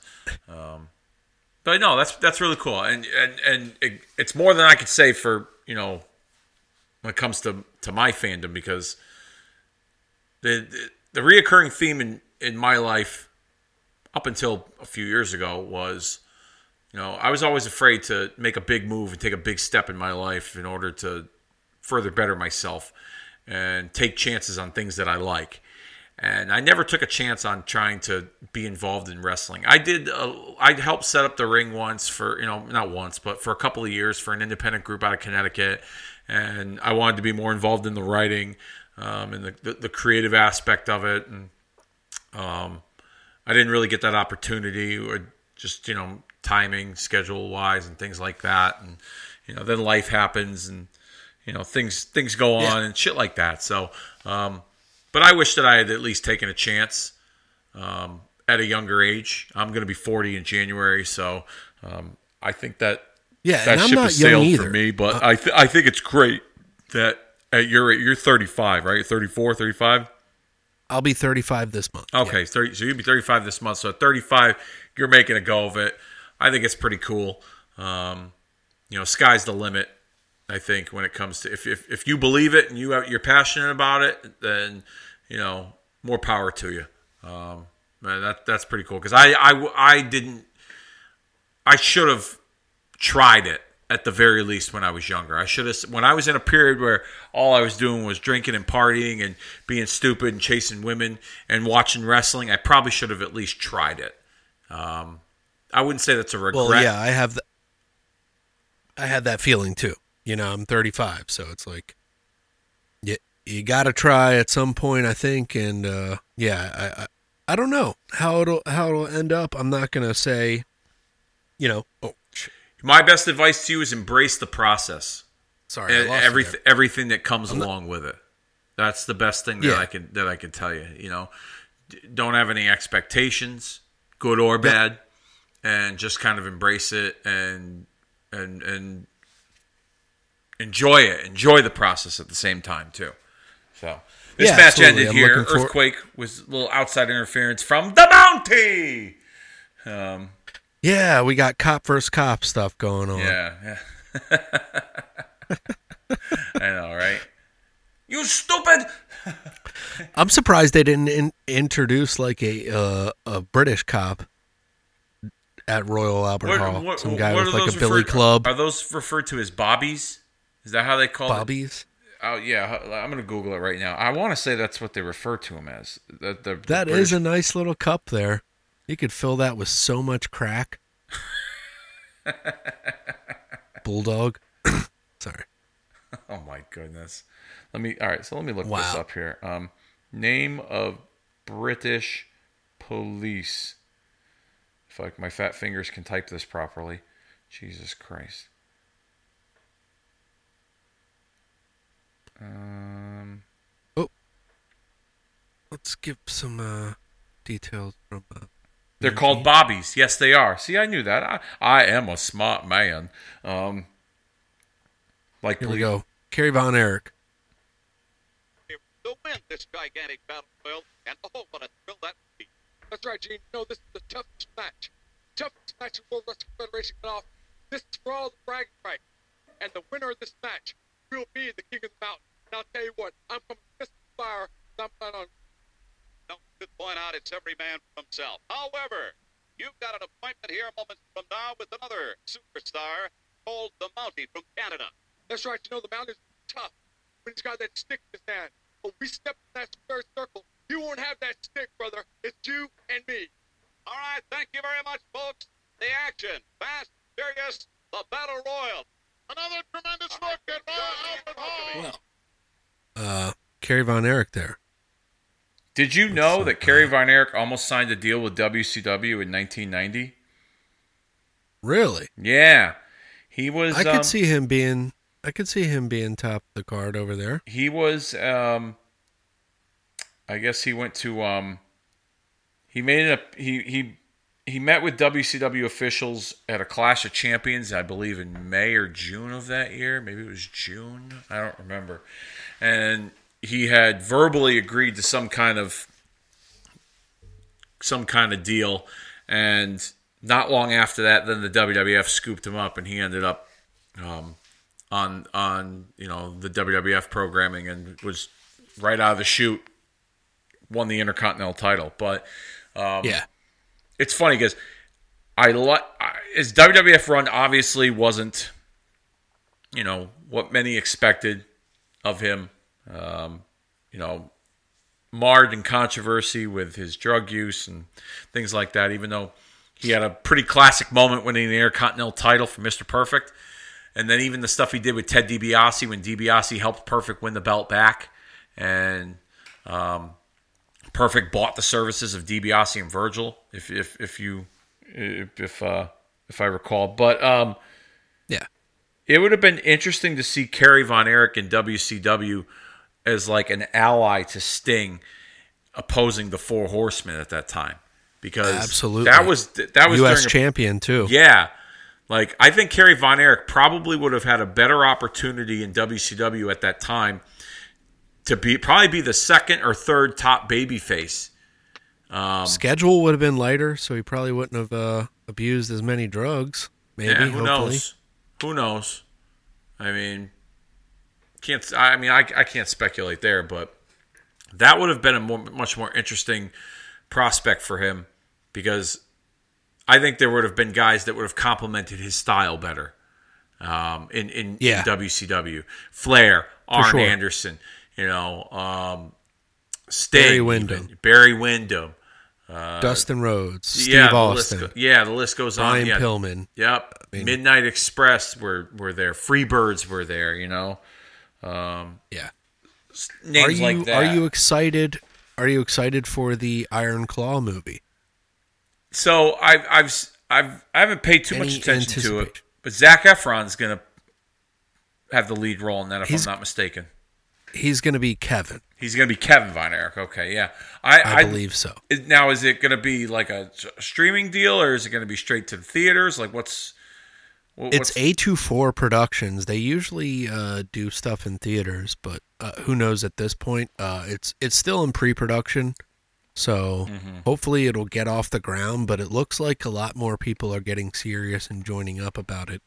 Um, I mean, Zac Efron's a big name in, in the in the in the movie world. So yeah, and hi- him and Rock have worked together too. I could even see Seven Bucks Productions kind of getting involved eventually if they wanted to. yeah, um, I mean they they they currently got their hands full with the XFL as well as um, this Tales from the Tales from Territory. the Terri- I didn't see that yet. I think the the most recent one. First one was Memphis. Yes, did you watch it? Yes, I did. Uh, How was it? Pretty good stuff. It was. It's just it's just like a round table. It's it's it's reminiscent of the uh, WWE classics where they do the round table. I used to love those. Uh, I thought those were pretty good. That's yeah. something they should bring back. Yeah, they uh they add a little bit more. Um, they can talk a little bit more about stuff, uh, because they they don't have to sugarcoat so much. Uh, Yeah. for WWE's sake, um, they add a lot of uh very like graphic um uh, reenactments. Yes. uh, so you can just watch along, uh, which was pretty cool. They do a Macho Man story at the end of the Memphis one. Um, they do a lot of stories about um, Jerry Jarrett and, uh, and Jerry Lawler, and Jimmy Hart is present there. Okay. he doesn't talk too much. He he has two stories, but uh, he is the star of this show on Royal Albert Hall. I'm sure Huh? that I'm sure that Jimmy. I'm sure that the the now the, the each episode's from about different territories. Correct, if I'm not mistaken. So they had enough information for the Memphis one to continue for the next one's going to be about Jerry Lawler and um oh my god Andy what's his name Andy Kaufman Yeah, I was just gonna ask that. They have to cover that, right? yeah Okay. so that's just going to be done by an episode by itself All right, that's good. I, um, and I think might might sprinkle in a couple more Memphis stories but the first one was just solely Memphis and then so I once from there interviewed. go- I once interviewed Bill Apter years ago during my, Really? yeah when I was when I was on the Ken Reedy show. Ken and I both interviewed Bill Apter, and Very cool. Hey, Yeah. do you do you have like those that content at all? I don't that's have kind of your content, no, if you if you Well, it was it was produ- it was produced on uh, with with Ken's equipment and his link. I was just Gotcha. the co-host that got patched in through the through the phone line. But I mean, I Gotcha. I I think if I'm not mistaken, I think it's still up in the archives um, on iTunes. If you search the Ken Reedy Show, I'll, I'll I'll look for it and maybe send it to you.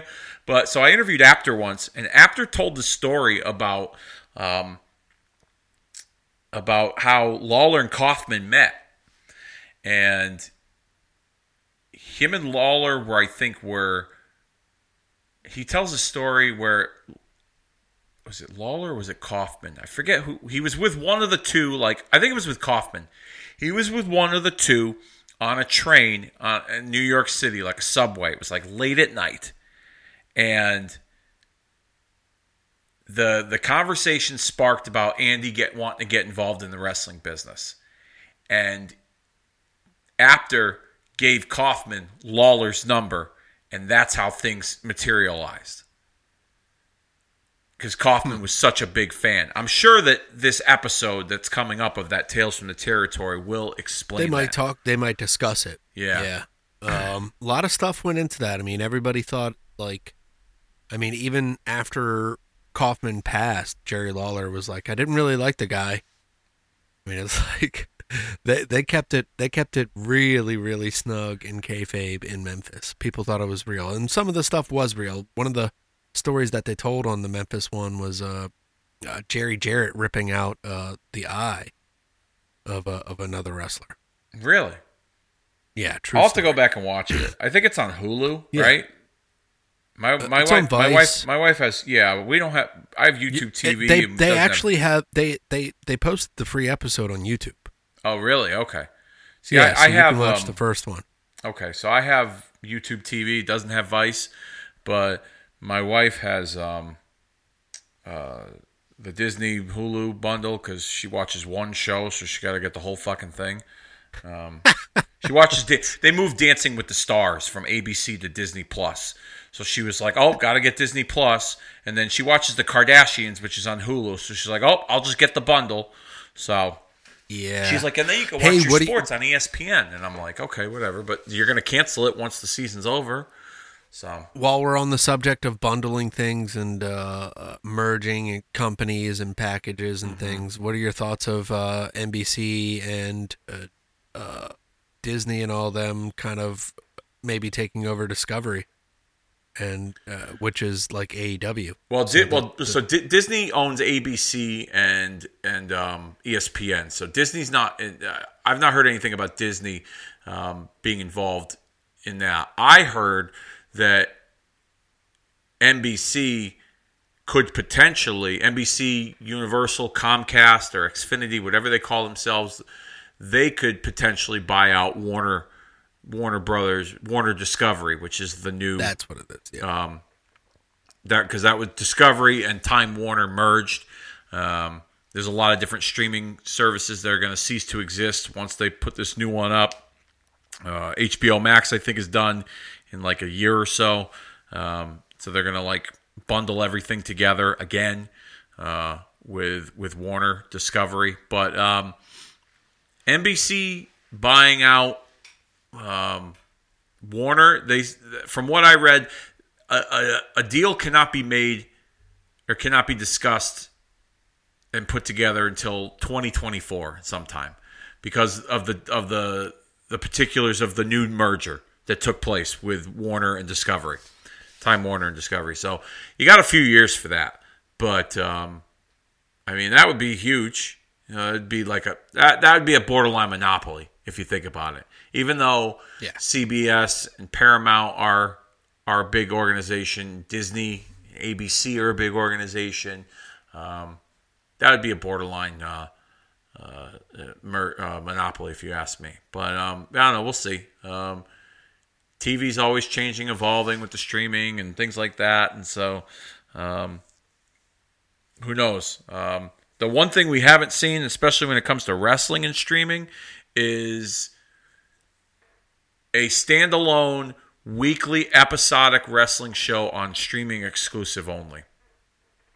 Like it used to be with NXT. well, NXT, but they were under the WWE umbrella. But like, correct. uh, you you had more than just NXT, and you could, you know what I mean. Now, you don't really have that, and I'm so well. Actually, I, I I'm lying because you have the NWA. They're on Fight, if I'm if Well- I'm correct, right? yeah. Uh, Honor Honor Club used to have exclusive things. But I'm talking cool. about like a weekly Uh, episodic, like that's the main show. That's it. You know what I Um, mean? Yeah, they, they they did introduce like a weekly like, uh, uh, I guess it was like a training show or like a the new the newcomers type of show. Who is this? Uh, NWA? but yeah, ROH. oh, RH. Okay. Um, but yeah, I, I I- I agree. I think yeah maybe like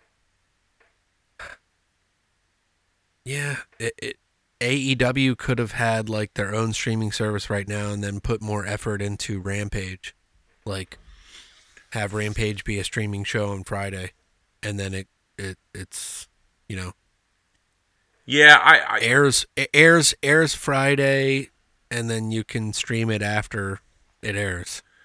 The funny thing is, you know? I I liked the the concept of dark at first when AEW first started producing programming, where they had like two or three big matches that they would tape before and after Dynamite, and like you could watch that on YouTube on Dark. And then they like added Dark Elevation, which is like exclusive to YouTube. And then now Ramp like they've I've said it before, they've grown. They're way too big. It's got it's gotten way there's too much going on, you know? I feel like Dynamite has kind of lost its its steam a little bit uh, in recent months. Way too much going on. And Correct. I thought getting a second show for an hour on Friday nights and Rampage, the time slot sucks, but that's what they had. To, that's what they were given. Um, try to establish Dynamite more before you put Rampage. Not not sign every fucking indie wrestler that is best friends with the Young Bucks um, or best friends with Kenny Omega uh, to a contract and not do anything with them. You know, um, you might as well create your own goddamn brand extension. Um, actually, I just saw a tweet recently from Tony Khan where he was quoted as saying that Warner Brothers, Warner Discovery um, is supportive of the Ring of Honor pay per views, and based on the success of the Ring of Honor pay per views, that will determine a television deal for Ring of Honor. So they're not fully in invested in a, a, a TV deal for Ring of Honor as a standalone. They want to see how well their pay per views do, which I think is smart on their part because they're shelling out millions of dollars in television rights fees to to to AEW, and they're not even producing consistently a million people a week for Dynamite. They barely crack half a million for Rampage on a weekly basis. Yeah. It's uh it's going to be a struggle and I don't know if they'll I mean, of course Tony's going to load the card for an ROH pay-per-view if it, if it really matters if they're going to look at the numbers. Uh so it, it I mean, that'll But matter is he, though? common But is he though? Because he really know. thinks he really thinks everybody's a star. He thinks everybody that he's got signed is a star. Like that. Like to me, like I like his in ring work. I'm referring to Wheeler Yuta, but I don't think Wheeler Yuta is a star. Everybody thinks he was a made guy after that Same Jon with- Moxley Same with Daniel Garcia. I, I don't think those guys are ready yet. Uh, do do I do I like where they've positioned Garcia as like a men, like he's in like a a, a, a role with an association as an ally It's with fine. Danielson. Could that help him get to that level? Yes, it could. But is he a star? No. Is he someone that you can walk through the airport and be like, if you're not a wrestling fan, like who's that guy? He looks like a big deal. No. They call that the airport test. There's a lot of guys on that show, and I'm not trying to knock them because I like. I, there's things about the show I like. I've said this before. I've I've had arguments with people about this.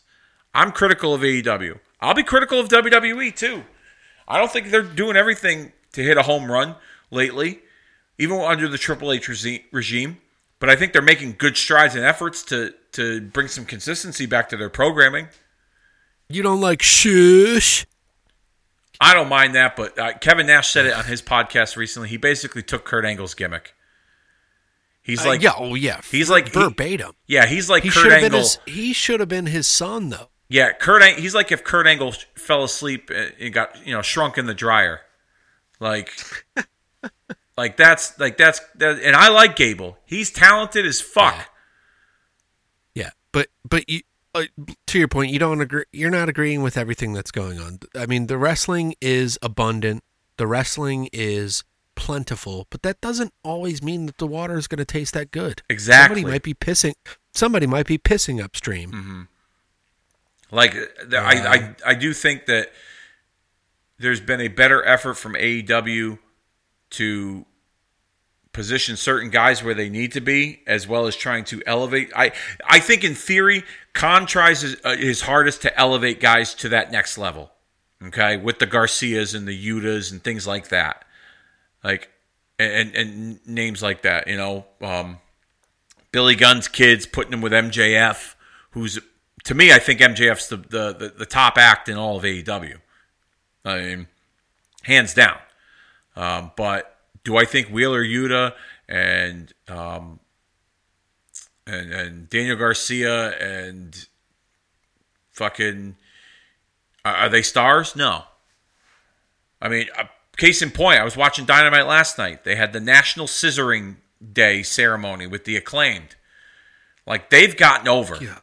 Like it's it's it's ridiculous, but they are over. The audience loves them. Yeah. They get a strong reaction between the. the It's the- about the- connecting with the crowd. I mean, I You mean, know? as much as people hated the Mountie to a point right now, like he's getting a reaction. Oh yeah, yeah. I mean, uh, I mean, he was also in a great position too with Jimmy Hart as his manager, who was another heat seeker. True, true. Right there, but I mean, he was also a very annoying, um, annoying chicken shit heel that people wanted Yeah. to see get beat up, and he played that really well. You know, even as the even even with his brother as, as part of the Rougeaus, they were they were great as a team. Like they You were very see 'em get underrated. Their ass kicked. Yes, exactly. I mean, let's put it this way. Back then, if they made an action figure of you, you were a big deal. Okay? Yeah. And they made an action figure of the Mountie. I have it in my, my display case, a Hasbro. All right? Do you I want to go to this? Who have we got here? Because I might be a little bit behind. I got Kerry Von Erich posing for the crowd, but you can play it.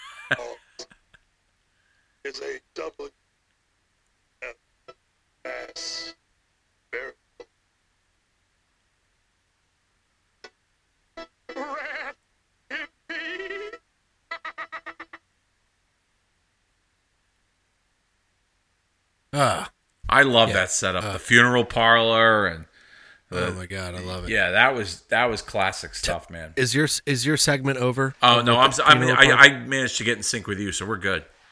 Yeah. Okay. We are right on time. So if you want to play the Awesome. audio for this here, this is pretty cool. With the the organ.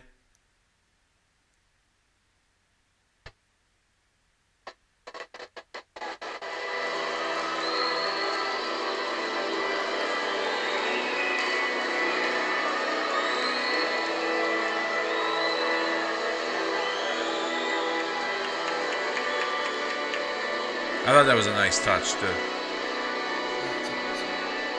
the organ player. The Phantom of the Opera comes and he's got the Phantom of the Opera mask Yeah. painted on.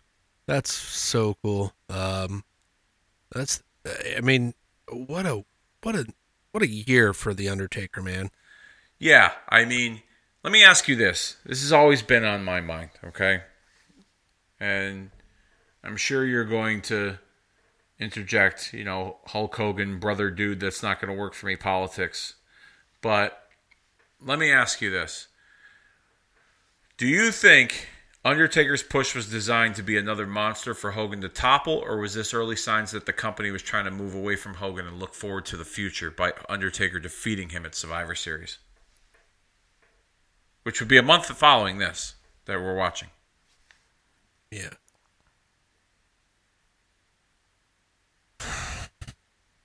What do you think? Not sure. I think he was built as a transitional monster, yes, but then I think he got over so much and was selling merch that they were like, we got to keep him strong. Mm-hmm.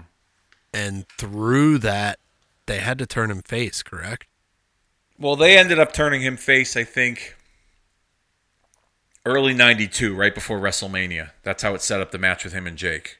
Um, So that's a couple months. Yeah, so I'd say that was February of '92 is when he he um, he saved Randy Savage and Elizabeth from Jake blasting their heads off with that chair behind the curtain Four months. on Saturday months. night's main event.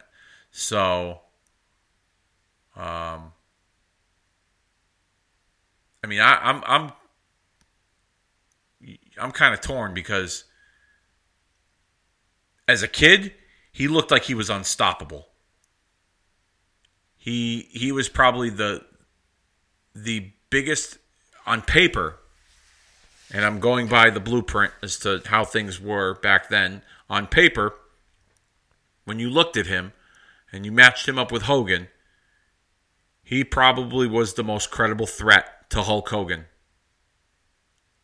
in a very Oh, long time. When, And then know, becoming the champion that, that quickly in his brawn. Yes. Even though he dropped the belt a couple days after, he was still looked at as this monster, unstoppable in many ways. because he was able to beat Hogan. Hogan gave him that victory, which is cool, but Hogan got his victory back. Uh-huh. But I think through that, they realized this guy doesn't really need the title. We just need to fucking market him more as this this big hoss guy. Um, but in a way, he can go against faces right now, like he is with Jim Duggan. Look how look how behind the crowd was of Jim Duggan. Oh know? yeah, I, I- he was living proof that like you didn't need a title to be over. Like he was one of Yeah. those like rare, you know, him, Big Boss Man, Roddy Piper. Even though they gave Piper the Intercontinental title, he was Jake the Snake. Those are guys who are living proof that you didn't need to be the champion in order to get over. And those were the guys also that would eventually help the individuals move up the ladder. You know, like you would work with those guys to get to the main event. Like when Rick Rude used to be the guy, or Jake the Snake used to be the guy that had to get Rick Rude to the main event, or whoever else. You know, before you wrestled Hogan, you wrestled Jake. You know, then eventually in this era, guys like Piper, Duggan, Jake, Boss Man, those were the guys that worked with the guys that they wanted to build. Yeah. And I, I also think like Undertaker just he could he, the way he was built in his in the showcasing of him throughout his career, it was slow. Uh, you would you would figure out more about how he worked in the ring. He would do a little bit more each match. Um, of course, he would have jobber matches where he did his signature moves. Um, but then, like you're saying, moving up the card, we'd see a little bit more. And h even though his matches were short, it would just give you a little bit more of this character. They they really perfected this over the the next year. I mean, the year of Undertaker. Yes, You know? I mean the less is more theory, um, Mm-hmm. for sure. I do remember watching. Um, I remember seeing it in the magazines and then like seeing like clips of it on TV when I was youngster. But just recently, I watched. I think it was like a. Oh, I forget what it was. I don't know if it was a Saturday night's main event or it was like a Coliseum exclusive, but they had. I think they had um, Warrior and Slaughter in like a singles match. And this was around the time when Undertaker had his sights set on Warrior. Um, I don't know if this was before or after he locked him in the coffin. It might have been after. And they had set up um, Undertaker getting involved, and then the then Hogan would come and make the save. And that was when they were teasing like Hogan and Undertaker. Hogan would clothesline him over the rope. He would no sell it. He would stand on his feet. He'd get back up on the apron. Hogan would hit him. He wouldn't sell it. He was kind of they were they were they were testing that idea to see what see what kind of reaction it was getting, and I think eventually it would would lead to them at Survivor Series. Um, but I do remember also in the I I want to say it was maybe it was the same show maybe it was a different show. There's a there's a handicap match with Hogan and Warrior against Slaughter, um, Colonel Mustafa, who was the Iron Sheik, and the Undertaker in a handicap match.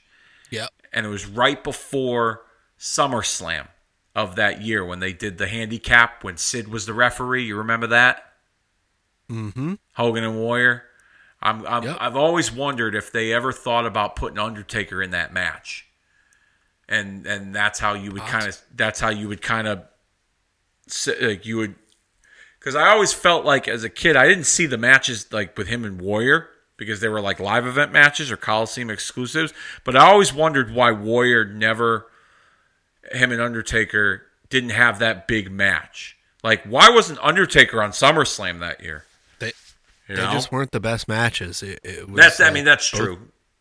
Both guys were not selling. Trust me, I've I've seen both casket matches and the body bag match. Yeah, not not the best stuff. Okay. But I mean, it, it was cool as a kid. Like I I definitely remember watching the Coliseum Classic Mm-hmm. with that match and being like Undertaker and Ultimate Warrior. Holy shit! Yeah. So pumped. Yeah. You know, but uh, uh, uh, retrospectively looking back, I'm like, eh, that wasn't all that. No. Um, here here's an interesting one: WWF live event, February sixteenth, nineteen ninety two. Hulk Hogan and Roddy Piper go against and defeat Ric Flair and The Undertaker. Hmm. I remember they were running some matches in the house show circuit for a little bit with Sid and, and Flair against Hogan and Piper. Um, For a while, I used to see like um, advertisements um, for those matches, like locally, and or even like on, you know, in Connecticut, we used to get the the MSG network, the Madison Square Garden channel, um, and they would advertise Lucky bastard. well, well, here's the thing. We didn't get this.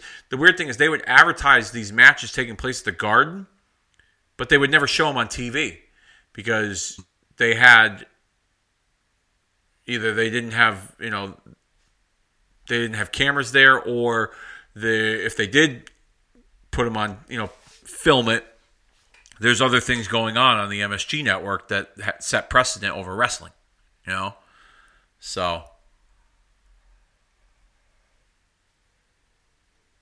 Well, Hogan and Piper against Flair and Undertaker. Yeah, that sounds about right. Ninety-two of February.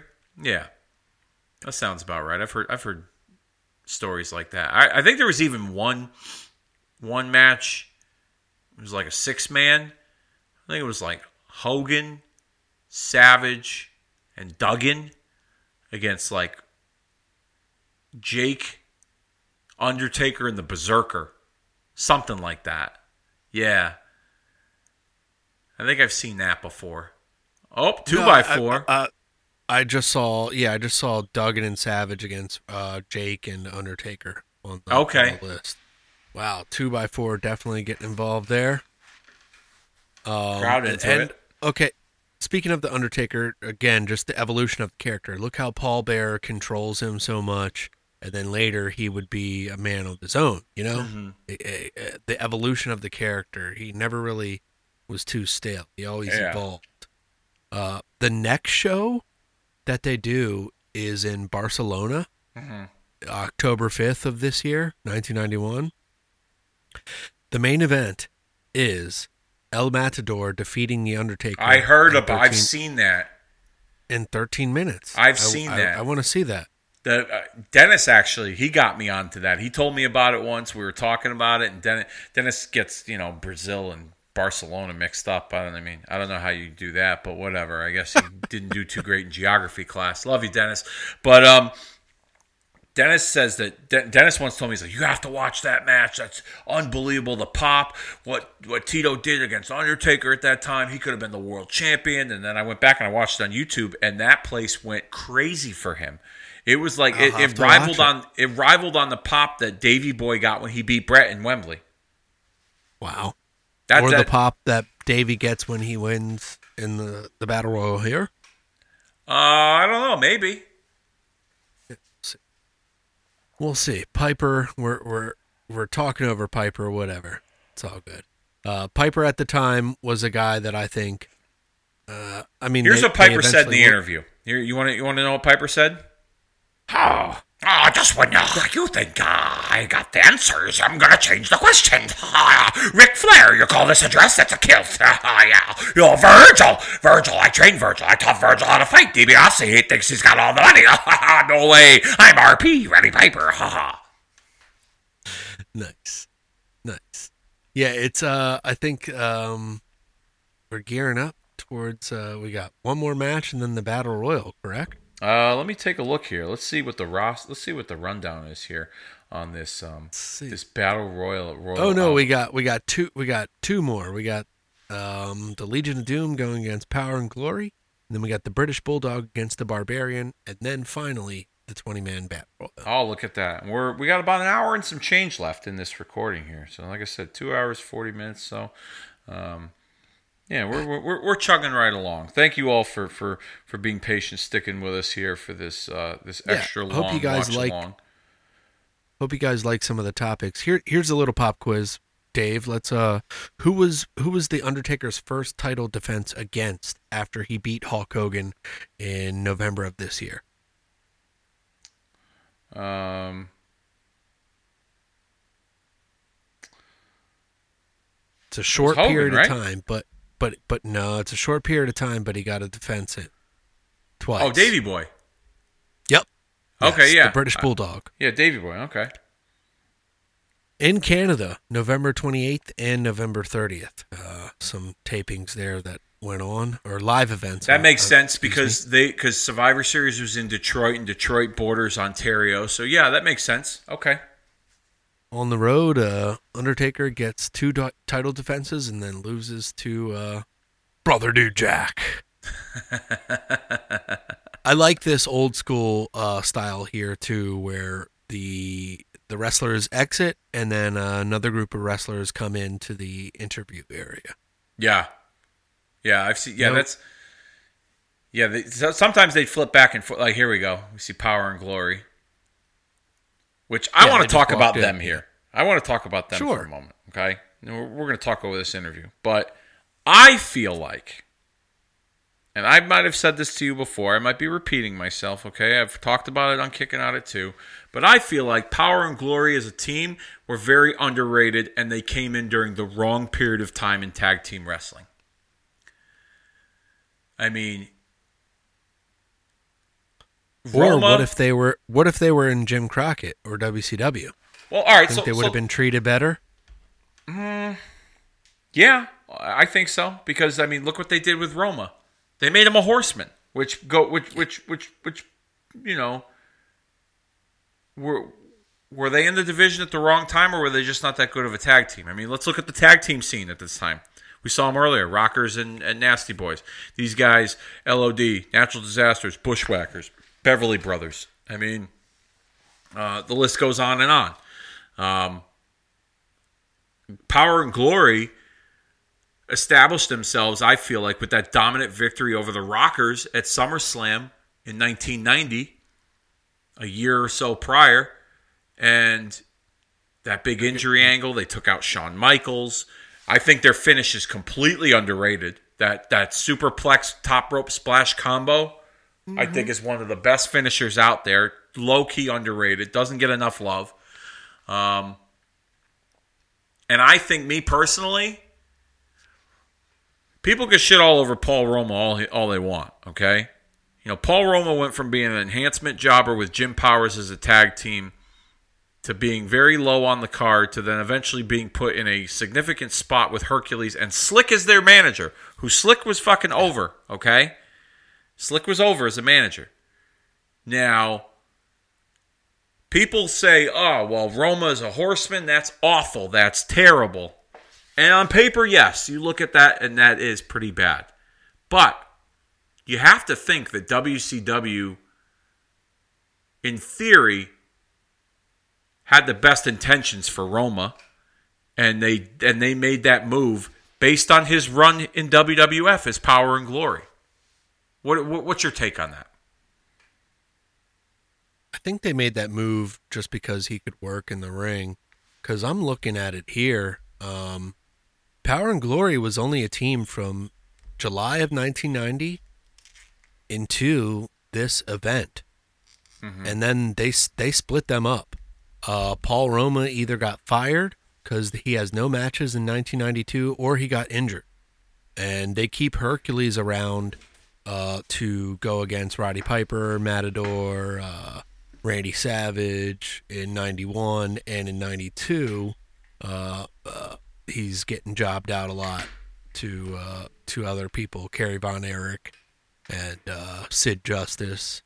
And then uh, he goes in to be Super Invader in 1992.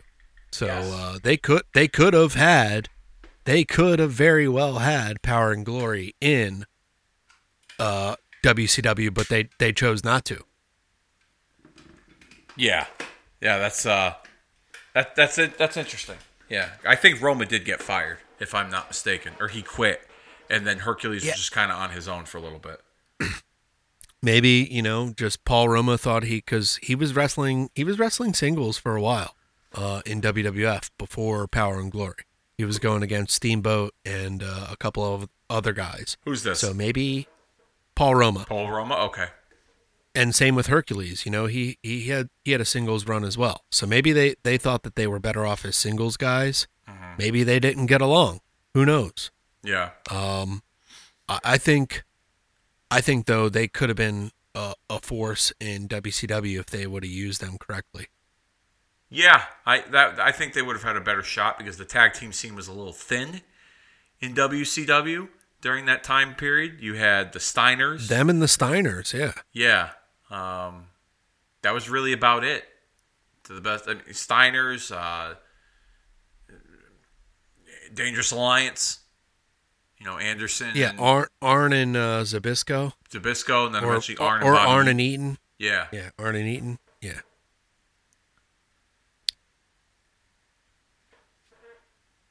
Yeah. It, it could be interesting. I think these guys were just more focused on um, uh, singles. Do you want to hear the Road Warrior pop? Yes. Let's hear it.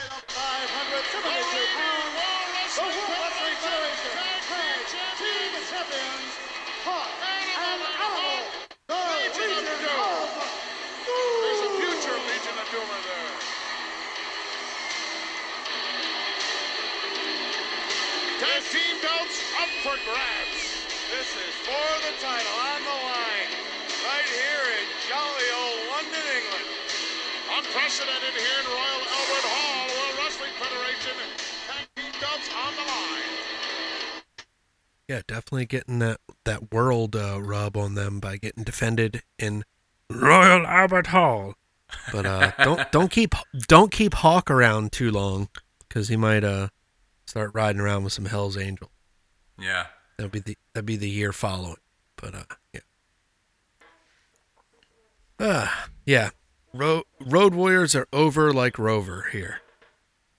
Yeah, even when they weren't at their best, they were still super over.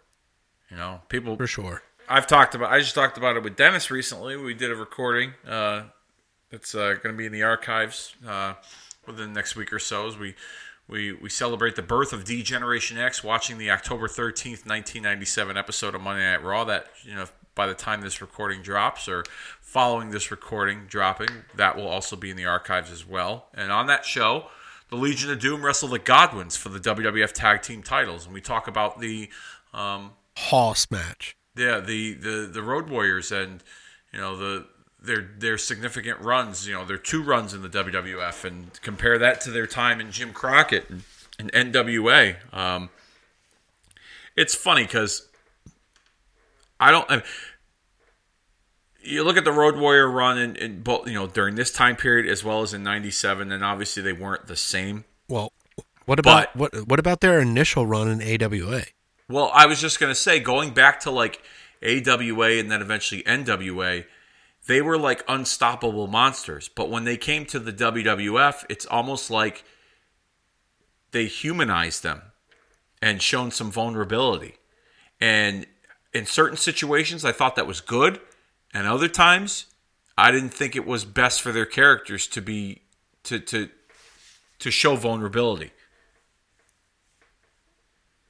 I mean, I agree. Um, I- think they're they're used to smash them up stuff style, and their their their rivals before were um were like the rock and roll uh, the Midnight Express. I'm sorry, Yep. who are like small smaller smaller faster guys that could take bumps for them and stuff. Arn Look and who they're going too. against. Yeah, and look who they're going against here. If, if they were to be matched up with anybody, it would have been the Rockers. Uh, if the Rockers were like heels, or they or the LOD were heels, but I don't know. They they they're two over. So it's about how you pair them up. I mean, this match does not go long at all. This is a nine minute match. Yeah. So Thank God. it's not like it's not like their matches were. I mean, I guess they they were the same length as they would be in in NWA Jim Crockett when they had them, but the the caliber of opponents that that like we're talking about, everybody was a name, so it's not like they could bury uh, all the all the tag teams that quickly. So uh, they kind of had to work uh, and sell a little bit more than they did before. Yeah. I think you saw that with the Nasty Boys when they wrestled the Nasty Boys. Because the Nasty Boys were very smash mouth and they could kind of they could kind of match the physicality of the Road Warriors. Like they could take For a sure. and they could they could they could hammer out some guys too. Natural disasters as well. Yeah. So you saw teams that kind of matched up to them on a physical level. Um, they couldn't really like bounce them around. But then when you saw them wrestle teams that like were polar opposites, it was hit or miss. Like like power and glory here. Okay? Like yeah, Hercules may be the one that's like the big guy that could like match up the strength and and you know go toe to toe with them physically. But Roma's like the pretty boy that gets bounced around and the match is just there. Like this match like they've wrestled before, like it's just there. Like there's not I don't know, there's it's not interesting to me when when these Yeah, two they're teams they're they're just in control. There's no psychology here where Yeah. I mean, yeah, the the the heel's gonna get the heat somewhat, but they're gonna just fucking fire back. But There's then no when you like see work- the Road Warriors against the Hart Foundation, Bret and Anvil, it's a totally different match because now Bret, you know, he's the scientific wrestler. He's the one that's the in a ways the architect. He's the one that's kind of from a psychology level trying to pick apart the big man, like take like chop the tree down, so to speak, of the Road Warriors, while he's got the power of the anvil to to to help punish them more uh, from a physical level. And that story, I think, is much more intriguing than just seeing these two teams wrestle. You know, for the heck of it. Like here, like what's like. I'm no psychology expert, but so Hawk just hammers on Hercules, and Herc's like bounced up against the rope, and then like Roma comes in and makes like you know Roma's Roma's in for a tag, and he like not like I don't know. It just it just kind of took the flow of the match away. The way like the way they transitioned from Hercules to Roma coming in the ring against Hawk. Yeah. Um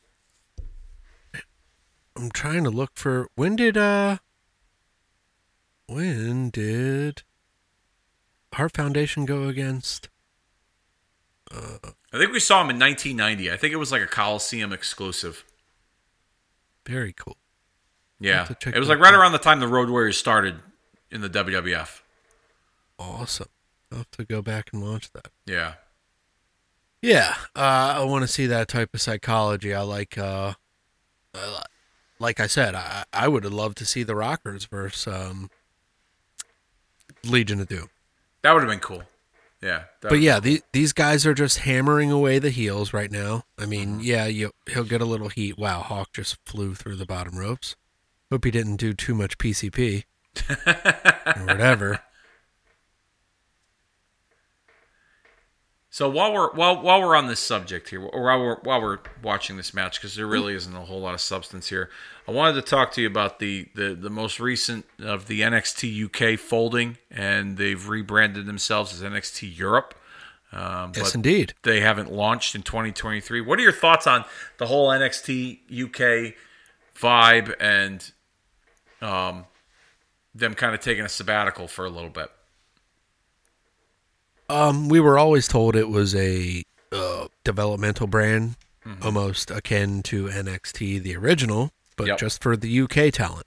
Yeah. Uh, Tyler Bate, Pete Dunne, uh, Trent Seven, guys that have been there since the beginning. Um, McDonough, who is Finn Balor's protege. Um, a, a, a couple, a couple guys to to name, uh, you know, that That I'll name right there. Uh, but they, uh, I don't know. I never really watched it too much. I I watched the beginning, and then I was kind of just. It's a different. It's a different program as far as like it's the European fan has a little a lot of comedy involved with their wrestling. Mm-hmm. Do, do you see that? Like in terms of like I mean, the my- crowd participation in the matches? Yeah. Yeah. It's more it's The more chants? it's more com yeah, it's more comedy focused and some of the chants too. It's it's a lot of uh it's a different pace. Yeah. But I do I, I don't mind the pace. Mm-hmm. Uh, I loved the Walter and Ilja stuff. That's hard hitting, the technical Mm-hmm. world of sports, if you will. Um but them merging into NXT made sense. Uh, it's kind of like a three-year, five-year plan that they always have with developmental guys. Get them to a point at, in three or five years, and then kind of make your move. Um, Okay. So it, it made sense for the brands to team up because NXT has been struggling uh, by itself. Yeah. Uh, as much as there there is potential there and some promise in in the talent, uh, it is very much so a developmental brand. Mhm. Um, so these fresh faces should help, hopefully, if they do Yeah. it right. What are, what are your thoughts? Um, I I didn't watch a lot of the weekly programming, although from what I've heard, it was the best wrestling out of all of, of WWE in terms of the the in ring. Um, I I would catch a few things here and there as we see the finish. Nice power slam Good transition God. from Animal. Um, but I'd catch the takeovers or things like like the the Walter Dragunov match uh, that was in a closed set during COVID was probably the match of the year in WWE. Yep. Um, at that time, um, unbelievable, hard hitting. It was just. I wouldn't say a masterpiece, but it was a lot of fun. And the takeovers that they had, they only had a couple of NXT UK takeovers. I think they wrestled in Cardiff one time. Um, I forget where else, but the matches that Walter had with like um, uh, Pete Dunne, Tyler Bate, um, those were a lot of fun. And I'm glad to see that the guys that really held it together over in the UK brand are getting an opportunity on the, the main level, like Walter, Yes. Pete Dunne, Tyler Bates in NXT now. Um, they've taken some of those guys, like the grizzled young vets, they turned them into like followers for Joe Gacy. They rechanged their names. Um, Schism. yeah. Um, so like, the, the dyad, yeah. Like so, those guys. I'm glad to see that they're they're getting an opportunity because they were bright spots as far as NXT UK goes, and eventually it's going to be rebrand. It's it's been rebranded as NXT Europe, but they're looking to launch in 2023. Mainly, what they're really looking to do is they're looking to take, they're looking to in a, in a way re, reform the territory system, but under their umbrella on a global level. So with the NXT marketing, you know, you have NXT domestically in the United States and North America. And you could have NXT Mexico, NXT Japan, NXT Europe, NXT South America.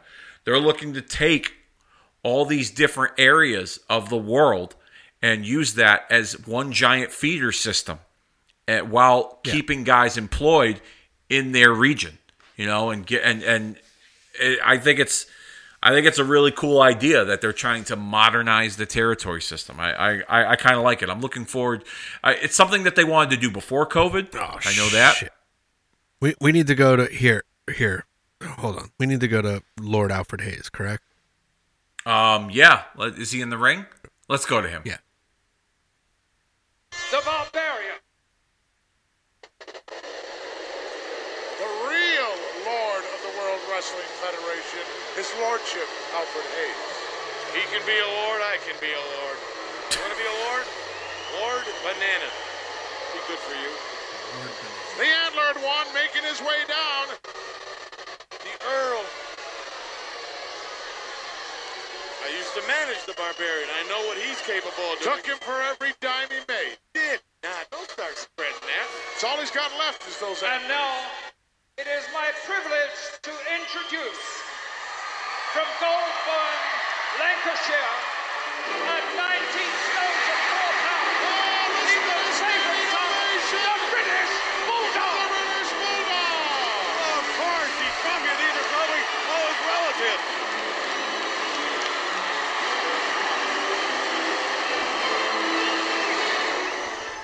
Wow, big reaction there, and and to your point, they they they're just trying to brand out and and make a territory feeder system. They've they kind of started it uh, a long, long process around this time, having a, uh, their TV and UK specials, you know, uh, specifically for this audience, as the UK people uh, kind of gained exposure uh, to the WWF brand. You know what's amazing You about know? like UK wrestling fans? And there's a lot of great. I, I like watching shows from over there because the crowds are more livelier, and I think it's also because they appreciate the wrestling more because they don't get to see it as often live and in person. They watch it on TV, but you know what's interesting also about them too? How loyal they are, and this goes to regarding TNA. When TNA used to run shows overseas, they drew more overseas in the UK than they did domestically here in the United States. Even when they were running small arenas in the United States, they had like 2,000 people maybe in them. They were drawing more. Their ratings were stronger overseas in the UK than it was here in the United States. At one point, if I recall, I had heard a rumor that someone had pitched an idea to Dixie Carter about running more regular television overseas, like setting up shop over there and being like, and that being a regular. a I thought that regular that's spot. what they And then, were like, doing would- when they were then- kind of. I thought that's that's what they were doing when they were kind of branding with uh, global, because they were running a lot of worldwide shows in India. But I mean, like regularly, like weekly time. basis. Yeah, yeah, yeah. Like Yeah, they would tape for like months there. Like it I- wouldn't be I just like a, a quick tour for like three weeks, and then they they. It wouldn't be like a quick tour for like two or three weeks. They'd be there for like months, like like the like almost like half the year, and then they would tour the United States the other half of the year. That was an idea that was pitched that I don't think she went along with mainly because of how much it was going to cost them to be over there and stay over there, and plus also the talent, mostly based in the United States, would have to almost find some kind of temporary residency for six months over there, which would and with what they were paying talent at that time, it would it they'd be losing It money. Yeah, they were making guys. Nick Aldis was Nick Aldis was one of the top guys though over there at the time. So Yes, uh, I I could have definitely seen that um, to a smaller degree. even Drew McIntyre, who was working for them at the time. Oh, when true. he was known as Yep. Drew Galloway. You know, he he, Yes. he he would have been probably a main focal point of their programming had they had decided to set up shop there on a more regular basis. Yeah. Um definitely British Bulldog is one of the first uh exports that WWF got behind. Uh and it's a shame that he never really um reached the peak. I mean, we've talked about that plenty on prior episodes and archives that we've discussed about the British Bulldog not being the championship uh cont- like not holding the title, but um he definitely uh he definitely put on some great matches with Shawn and Bret Yep. being a contender for the title. Um and a hell of a match the following year um with Bret. Um, but yeah, I, what are your thoughts him being pushed a little bit better in WCW? What would he been a good television or WCW cha- or US champion? I think he could have been a good heavyweight champion at that time. WCW's Oh. main event roster was a little thin in ninety Okay. in ninety three. Um, you know, you had Vader, you had Sting, you had Sid for a brief period of time before Vader. He, um, yeah, Vader, Sid, Sting, um, Flair. Uh, you know, Rick Rude.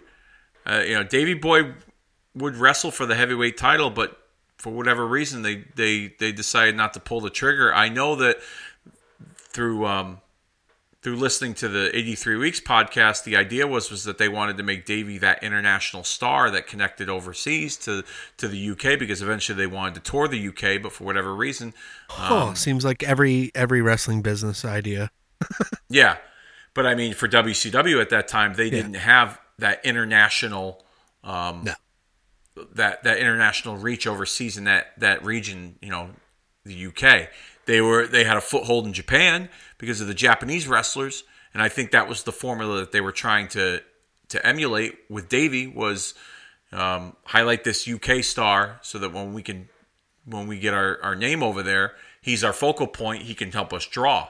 And I think also a big part of that comes from the success of SummerSlam in '92 with Davey and Bret, and Davey being the the the main event of that show.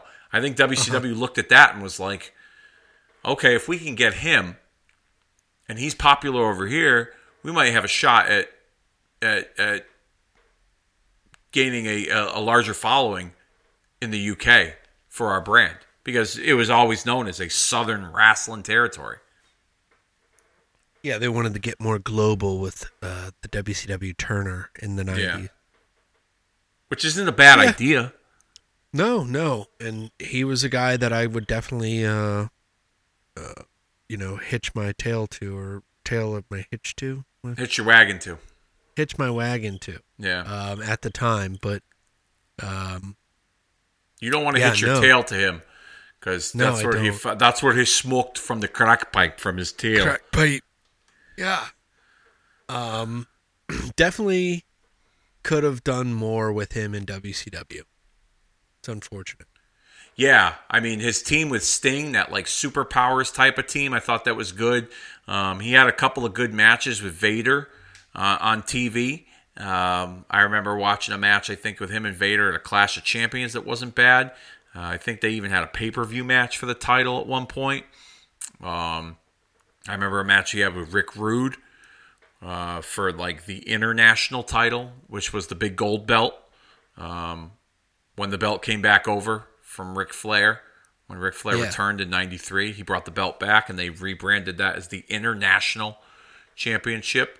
Um, I mean, like like everyone has said over the years, um, Davey's injuries as well as his extracurricular activity probably attributed to his um, why he didn't ascend further up the card. Absolutely. Both these guys uh, would kind of go to WCW around the same time, too. Uh, Barba- yeah, I think Barbarian. No, Barbarian. I think would end up there in '95, maybe '96. No, he was there in 92. Ron Sidmans. Oh, you're right. Yes, you are right. That's right. I forgot. But then he came back. He was one of the head shrinkers. Yes. In He had, a 94 brief, he had a brief stint in 1992. Yes, uh, WCW was that. trying to WCW was trying to gobble up all the the the competition because they were like, "Fuck, they took Ric Flair. We're gonna take whoever." Yeah, we're gonna take Greg Valentine and the Barbarian. That'll get him. that was Bill Watts. That is a total Yeah. Bill Watts move there. Uh huh. Uh, 92 would be a tryout time for Owen as well in WCW. I do remember that. I remember he had a, a, a tryout with them, um, but I believe it was was it early? Yeah. Oh, was it was it after his WrestleMania match with Skinner, or was it before? Because I know he was a part of a team with Anvil as the New Heart Foundation as a tag team. I think it was it was like a little bit before. okay. Um, but yeah. Uh, Or was it maybe ninety one? He had that that that tryout match. Uh, interesting time though in the world of wrestling. We spoke about it plenty on Marking Out the Days, season two. Uh, the Weekend Wars. Yes, yeah. I mean, a lot of a lot of experimenting, especially for WCW at that time in '92. Um, but Yeah. uh, WCW Live, March. Owen and Pillman against Jimmy Garvin and Michael Hayes, 1991. okay, interesting. See, I had a feeling yeah, it was '91 because I remember seeing pictures of Owen like on like Worldwide or something. But it was like him in like a job match.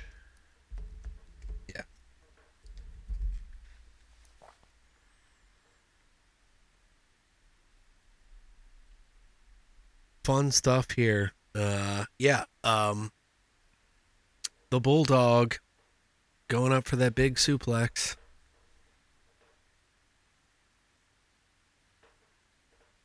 Oh, you must be a little bit ahead of me. No, that's okay. Don't change anything. Keep it where you're at. I've got Bulldog and Barbarian just rolling back into the ring after they were on the floor. Tell me when they get into the corner for the 10 punch. Um,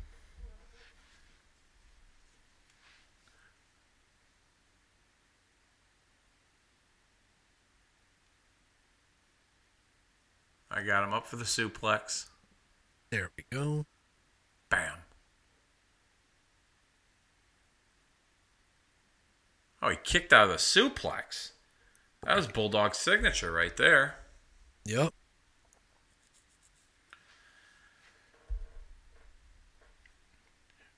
While we're on the subject of Davey, We're in the corner he- for the 10 count. yeah, I'm 10 there. Yep, I'm there. He just got off. Awesome. Okay. Cool. Um, while we're on the subject of Davey, you know, he would leave, go to WCW for 93. Power slam. Yep, this is the finish here. He would come back in 94 and side with Bret against Owen and Anvil. Eventually team with Luger as the, the allied powers. Um, and then Luger would leave to go to WCW, and then Davey would get a singles run with Jim Cornette as his manager. And we would see that classic match he would have with Bret at the In Your House pay per view in December of '95. I liked him as a heel with Cornette. Same, same here. I thought it was a nice, refreshing, um, refreshing change of pace for him because he was this, you know, big, muscular, goody two shoe Englishman, and I think he needed a. Uh, I that's that's where I thought he had the best opportunity to be the champ. Was during that era as a heel with Cornette as his manager.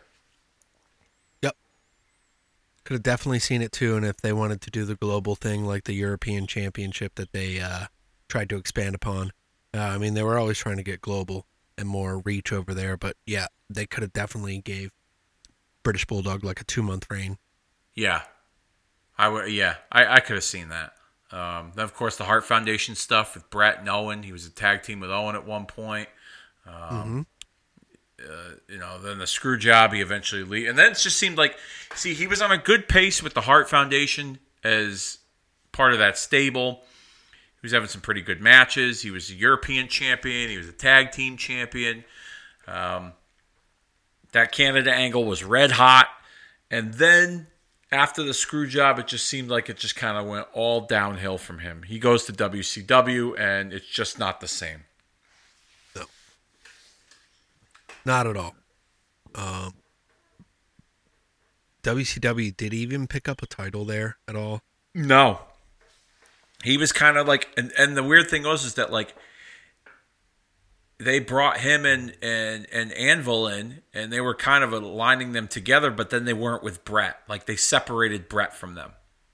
Holy shit! They had a tag team match against the IWGP uh, Tag Team Champions in 1998. Davey Boy Smith and Jim Neidhart against Tenzan and Masahiro Cho- Chono Really? for the tag for the IWGP Tag Team titles on a Thunder taping in June of 1998. Holy shit! They What's the date? June what? June June 18th, 1998. June eighteenth, nineteen ninety eight. They wrestled. Oh my goodness! Holy cow! They they won by DQ too, but yeah, they they just kind of flung them together here and there, and then uh, then they started doing the British uh, thing with Alex Wright and Davey Boy Smith, and and there's uh like a tape of Davey Boy that's like before the Nitro or some type of taping where he goes against Alex Wright. He's just out of his mind on pills, and he can't even keep his uh his like composure together. and that was And- from when he took the slam onto the trap door in the ring. Yeah. If you remember Yep. that, the the Warrior had that trap door in the ring to come in and out because he was doing that angle with Hogan in the NWO, and Yep. he took a slam on it and it fucked his back up. and then he would come back and make a brief uh, stint in WWE again and become the hardcore champion, Yup. as well as being involved with the six pack challenge with uh, British Bulldog, The Rock, Big Show, Mankind, and Kane. That was H. interesting. I kind of I liked. loved I loved six pack challenge matches, like an elimination or like an anything kind of match with like a tag as well involved. Mm-hmm. I liked it.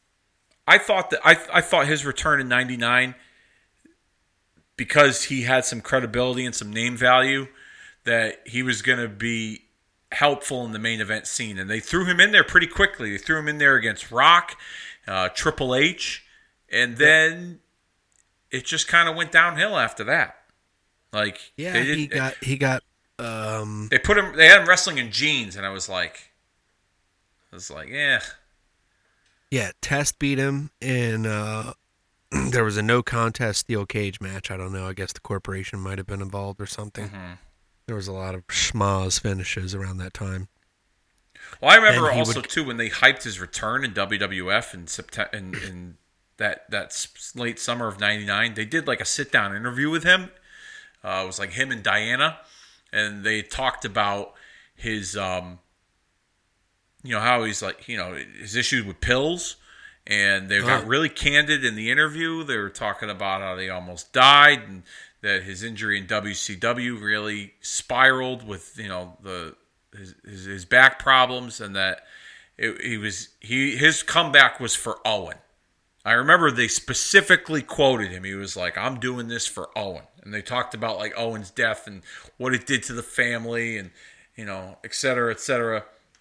And when I saw that, I was like, "Oh, they're gonna really take him seriously now." Like, they, like I said, then they threw him in there with The Rock. He had a, a couple of matches with Mankind, even Triple H, and And then just- he was kind of like the leader of, of Joey Abs, Pete Gas, and Rodney. Kind Oh, that like was fucking silly. In cahoots with Shane O'Mac and Yeah. the European Championship, and then he kind of just got jobbed out. Yeah, and then yeah, they, didn't really do much with him since. It was it was it was pretty nuts. Um, do we see Kinda the battle sad. royal entrants making their way down? We have so far we have uh, earthquake, Mountie, typhoon, Tito Santana, the Rockers, Texas Tornado, Kerry Von Erich, all getting their own individual entrances here. Now, what are your thoughts of the battle royal? I'm going to go over schematics or uh, types of battle royals. Okay. Do you like this type of battle royal where they all come in at once and battle till the the very end, where one person wins, or do you like it where the Royal Rumble, where they come in one at a time? I prefer mean- Royal Rumble. It's more exciting. It gives you something Okay. to look forward to. Absolutely. Yeah, the the idea the of the World War WCW, which they would end up doing, is kind of like a battle royal with two rings, correct? three actually. would- Three. I'm sorry. Wow. Yeah. Yeah. They would they would have uh, 60 men come out at once, uh, which is that's way too much.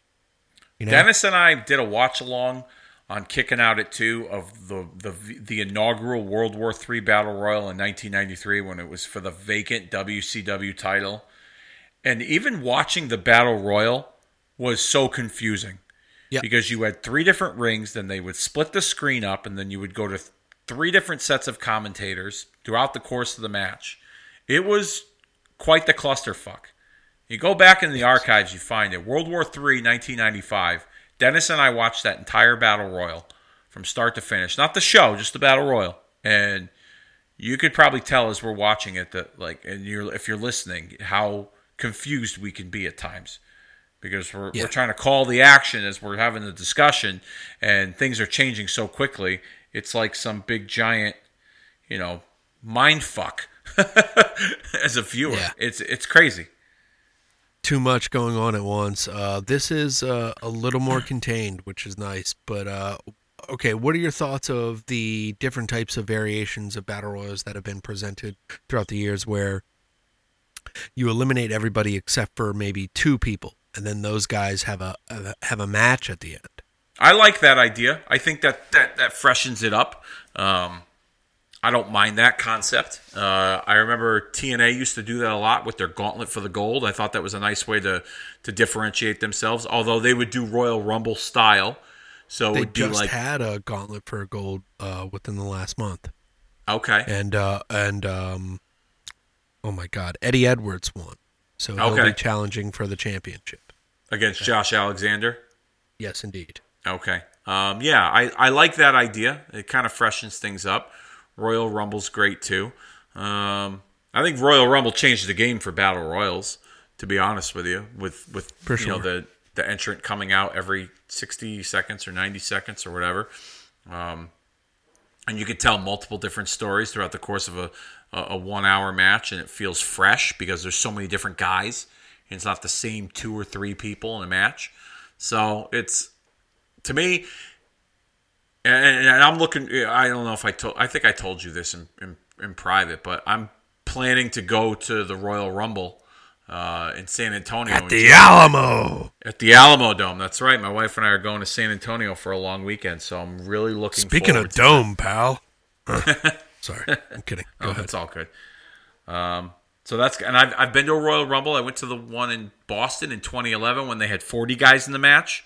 Wow. And that was fun. So now I'm gonna go with my wife San Antonio. Never been to Texas, so that should be fun. Um, and she and you know she likes watching the Royal Rumble on TV. She- You know, every year if, if the Rumble's on, she'll watch it with me. If we're if we're either hosting or um, That's so- the ones that my friends always want to watch, or uh, Susie always wants to watch. We always, yeah, it, it's that's the like that in WrestleMania. You know, yeah. Royal, Royal Rumble is rel- really like reached that peak of like, it's it's it's fun to watch it every year. What are your It's what are the- your hopes going? What are your hopes going into it? Um, that we see some good surprises. That we see a fun match. Uh, The last couple of years, the men's rumbles have kind of just been eh.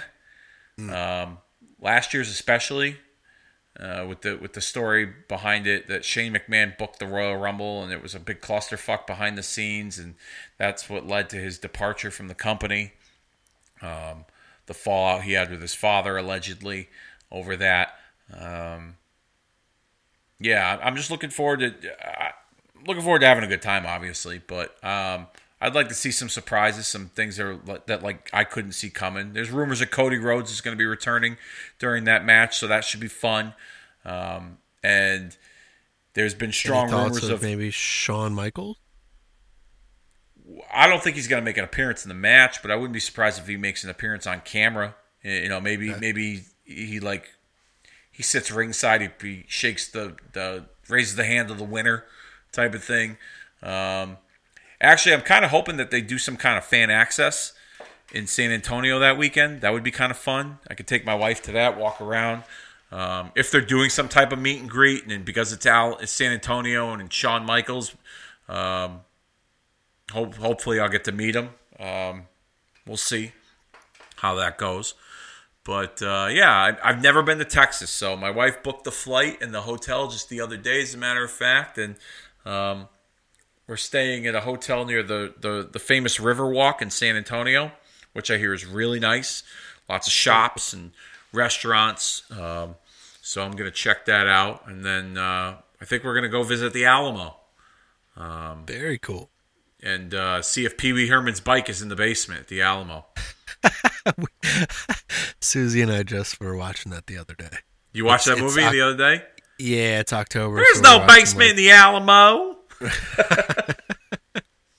I'm totally gonna Uh, take a picture and put it on Facebook and you. and and ask everybody where Pee Wee Herman's bike is and see how many people will understand. I know you'll get it. You'll probably love the picture, or like it, or maybe even laugh at it. You'll you'll you'll give me some kind of social media I'll reaction that's feedback, appropriate. Yeah. you'll give me some feedback, but um, I will definitely uh, hope. I'm, I'm looking forward to it. Just gonna be a lot of Speaking fun. fe- yeah, that'll be awesome, man. Uh, speaking of feedback, man, look at this. This is uh, like Piper came in so hot right here.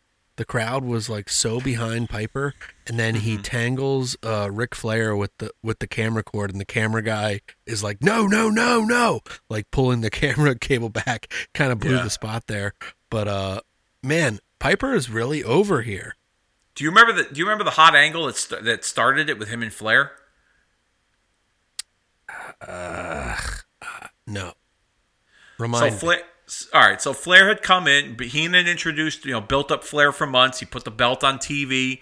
He did the spot at SummerSlam where he was in Hogan's dressing room and Hogan slammed the door on him, and um, Piper was laughing at commentary about it. And then uh, Flair, I think they would introduce vignettes, and Flair eventually made his way onto TV, and Piper had, you know, on commentary Um, shown his his disdain for Ric Flair, and there was this particular episode of Superstars where Flair was making his in-ring debut on WWF Superstars, and he comes, he makes his way out to the ring, and before he gets to the ring, he stops and he notices that the commentators area, which is closer to the, the, the curtain, was Vince, Piper, and Randy Savage.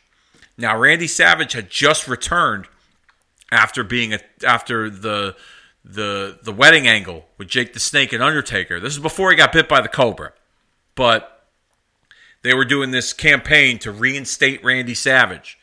So Flair, um, during the um, what the hell is Hercules doing? Just grabbed a grabbed a random chair. So anyway, so Flair comes out to ringside, notices Piper, and he climbs up to the podium where they have their announcer's desk because it was kind of elevated at that time. And he gets he gets um he gets in Piper's face. He slaps Piper in the back of the head, knocks his headset off, and then the two of them just start brawling. And Vince Oh, is trying to break it up. And Savage jumps down and he doesn't really get too involved because Vince reminds him that like you're trying to get reinstated, you do anything, this is gonna, you know, affect that.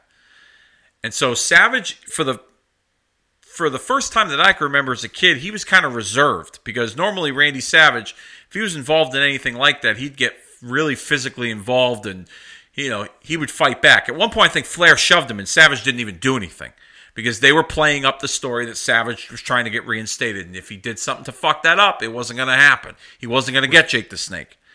So Flair's beating on Piper. They got referees, they got officials, they got the whole goddamn cavalry coming out and, and trying to break this up. And Piper manages to get up back up on his feet and he grabs this wooden chair. And Vince now jumped off the commentary. There's nobody on commentary. Okay? It's all crowd reaction as the audience is watching. And Vince got in the way and Piper went swinging for the fences and he nails Vince from behind with this like wooden chair that like sm- smashes into like a thousand pieces. And that I remember watching that on sat on that Saturday morning, and I was like, "Oh my god, he hit Vince, the announcer," because I didn't realize he was the owner at the time. I was like, "Oh my god!" Like I, for I borderline thought that was real, Wow. and that was where it really kicked off with Flair and Piper. Very cool stuff. And they had like maybe it was kind of like a callback to the tension that they had in uh back in days in uh Georgia. Yes, yes, they were definitely pl- just they were definitely playing off their. Not, I mean, it wasn't said in storyline, but they they had they had kind of briefly mentioned that there was a history between the two of them, that they went back a little bit. yeah, absolutely. And uh Earthquake here working with Ric Flair. Yeah, that's an interesting uh, combination. And that was what's cool about like these battle royals at the time because you saw guys interact with each other that you didn't normally see interact with each other. That was like those Survivor Series matches too. You know, now everybody's wrestled everybody, and there's no real like fresh ideas in wrestling. Yeah, there's not a lot of guys that haven't touched uh, in uh, WWE. And I think that's a lot to do with TV exposure and uh, overexposure of the product as well. As much as I love wrestling, you know, seeing the same match over and over or the same person over and over it's kind of, uh, wow, Shawn went out there, he skinned the cat, but he got, he got clotheslined up. by the Mountie. All right, so so we we, we kind of talked about this um, on kicking out of two when you took part in the Labor Day scrum, uh, which got a quite a significant amount of uh, downloads, I should say.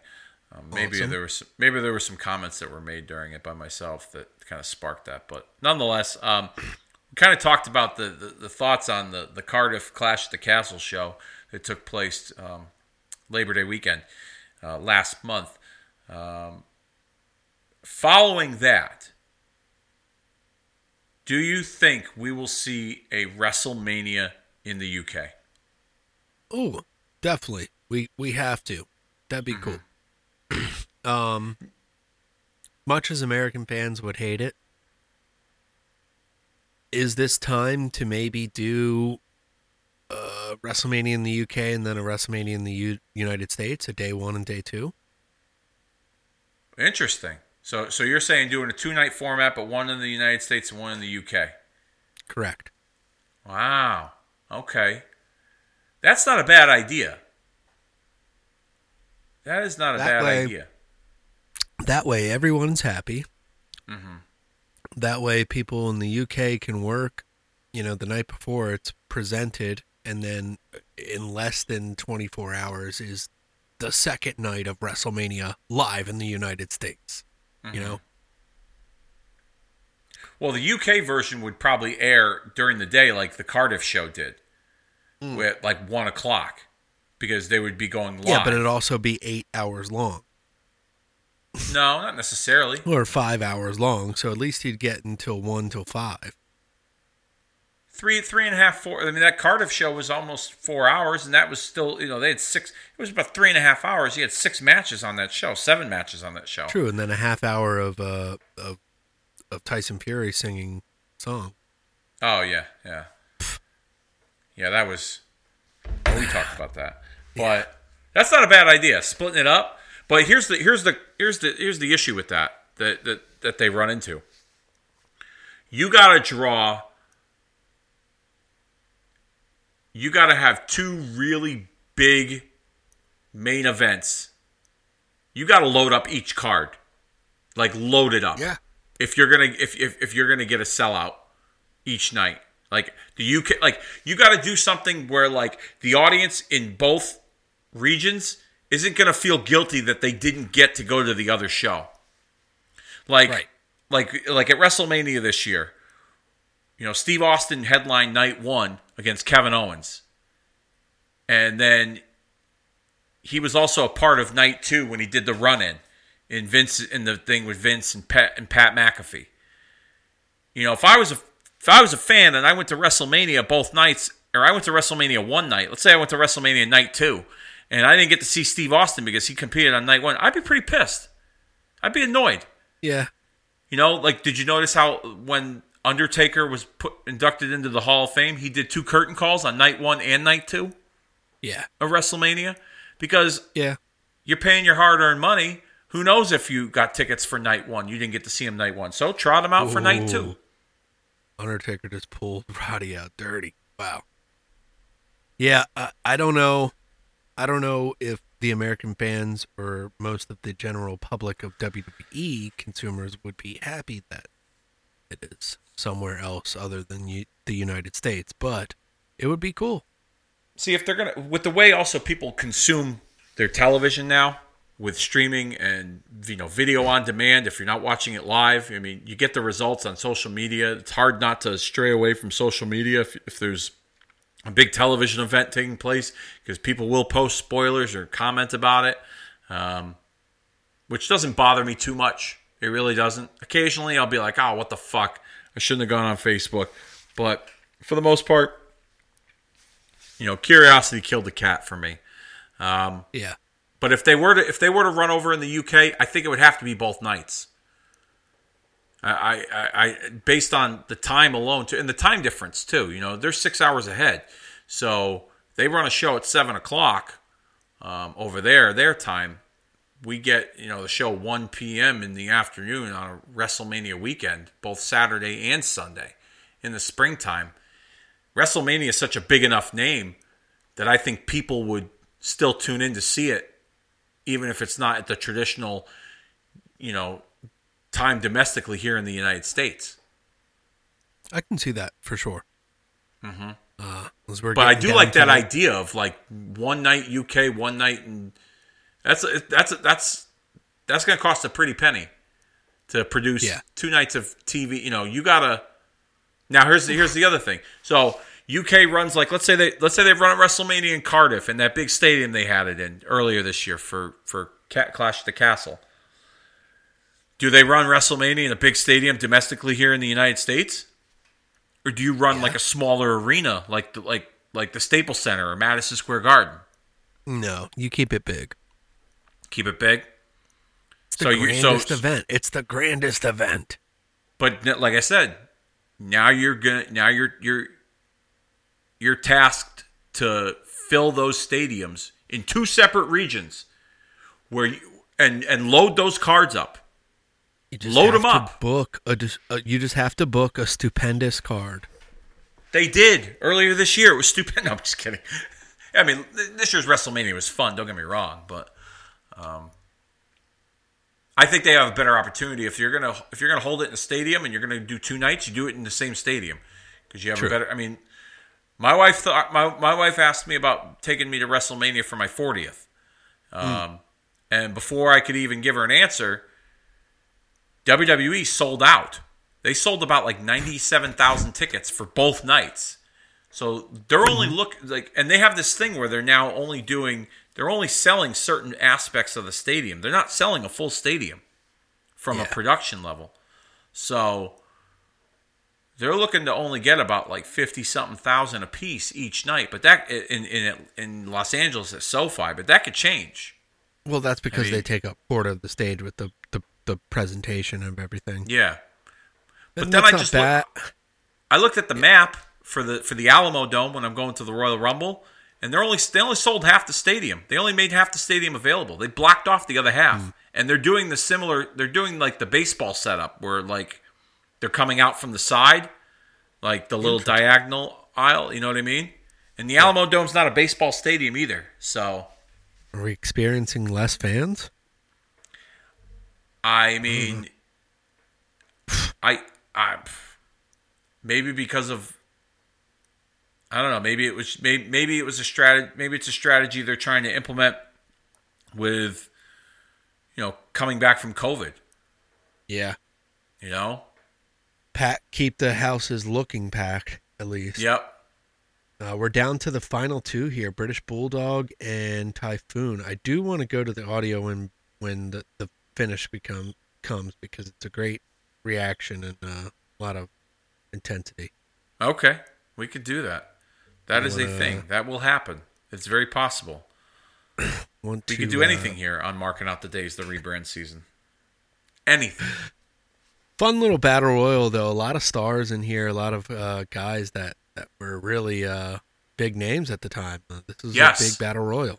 It was top heavy. Yeah, it was. It was very top heavy. You didn't see. Uh, you know, one thing we didn't talk about: the absence Ooh, of the Hogan on this. Show.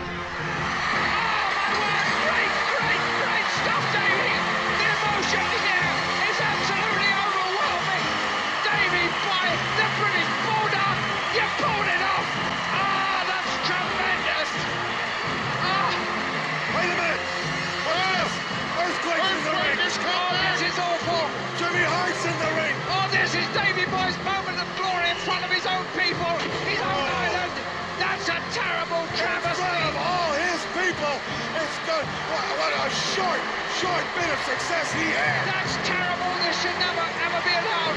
The referees, have, they've got to bring somebody else in or do something about this. No, it's over. Davey boy, get up, Davey, get up. Let's get some assistance down there and get it down there. Good boy, Davey. You stay there. Nice move, he got on Stay it. there, Davey.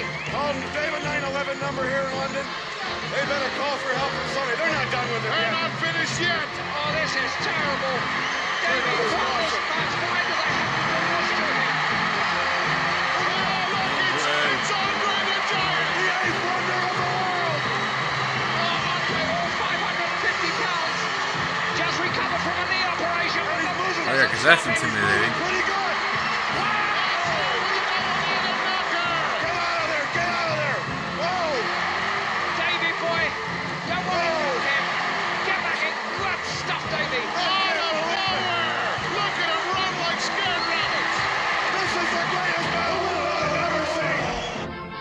Yeah, the uh, the ruckus there that they had, um, the ruckus that they had was was ex- explosive for a British Bulldog. Uh, one that I have not seen in a long time. That was a that was a loud reaction for the British Bulldog That was. That was a very loud reaction. and Andre. I mean, that was a big surprise. I forgot that he was on the end of this. Yeah. I wanted to mention he, too that uh, Hogan wasn't on this show, and he was the no. champ at the time, which was which was a big deal. So Yeah, either he wild. wasn't on the tour in general, or he just didn't make this show, and they wanted to center it around Davey Boy. Because you got to figure, if Hogan was on the show, he probably would have won this battle royal. Absolutely, the the trophy's falling apart too. Jeez, uh, they put a lot of work into that. But yeah, I think Hogan was either filming or uh, did not could not make the tour to some degree of that. That doesn't surprise running- me. running a different show somewhere else or uh, filming. Uh, Yeah. Because this was the time when he was kind of doing Suburban Commando and or after this Mr. Nanny and stuff like that. Yeah, that's very possible too. Royal Albert Hall. Um, very cool. Go to the website for Royal Albert Hall, you can see the they actually have the history there of this event. That is pretty cool. I've seen some pictures of like other things that they were able to do um, at, at this. I mean, WWE ran a couple of NXT shows there um, in the last couple of years. I remember watching some of those, uh, the, the UK specials they did. Not like a takeover, but like it was like a a, a taped special they put out. Um, else did I see that was on? Like tennis matches, boxing. Um, Yeah. things like that. So it's got that very. It's one of the the more prestigious venues over there in the UK area. But this was a lot of fun, dude. I'm glad we got to do this. Uh, Nick, Yeah, absolutely. uh, thank you for the request. Next time, just keep it under an hour and a half. All right. So, um, Please. But uh, we, we appreciate the enthusiasm and the requests. And as always, if you guys got requests, shows that you want us to watch on the Peacock, which is still the worst streaming app in the history of the metaverse, universe, world, America, the region, the county, the town, the street, it's still the worst. It will always be the worst. Uh, but we will continue to watch these events on this app. Um, while Kobe watches it through nefarious means, as always. But reach out to us over at uh, Retromania Podcast at gmail.com, um, or you can hit us up on our Facebook and Twitter. Um, if you got any special requests, Kicking Out at 2 does the same thing. So special requests all day long. Um, want some feedback from all of you. What do you want to go back and watch? What do you want to reminisce on? Uh, hit us up over there as well. Um, search Retromania with a W and all podcast platforms available, and uh, you can find this show and all the great shows of the Retromania Pro Wrestling Podcast Network. So uh, now that I uh, I plugged the shit out of us, I think it's time that we uh, we call it a day. We, we jerk the curtain. We, we we roll the credits. We ring the bell. Yeah. Say, Good night, Irene. Match is over. Ding ding ding. Time to leave. What do you think, Kobe? I am spent, and I have to shit. Uh, so I will be taking a royal flush after this. All right. Uh, Yeah. Thanks. Uh, I had a lot of fun. Um, you guys, uh, take care. Thank you for joining in the fun. Oh, next month, let's before we roll credits, next month we're going to celebrate the Montreal screw job, but we're going to go a completely different route, okay? Because we it's been talked about to death regarding the Montreal screw job, Bret and Shawn, Vince, all the players involved. So Kobe and I are going to go a different direction. We're going to bring back that that popular what if concept that I used over on Kicking Out at 2 regarding Bret and Hogan at SummerSlam 93, but we're going to see we're going to we're going to we're going to explore the idea of what if the Montreal Screwjob was a work? What if this was one big giant storyline in WWF programming and Bret Hart didn't leave to go to WCW and this changes the entire landscape of the WWF for months to come? We're going to explore that next month here on Marking Out the Days, the rebrand season. What if Montreal was a work? And I now think it's officially time to end this show. So we will see you all next month.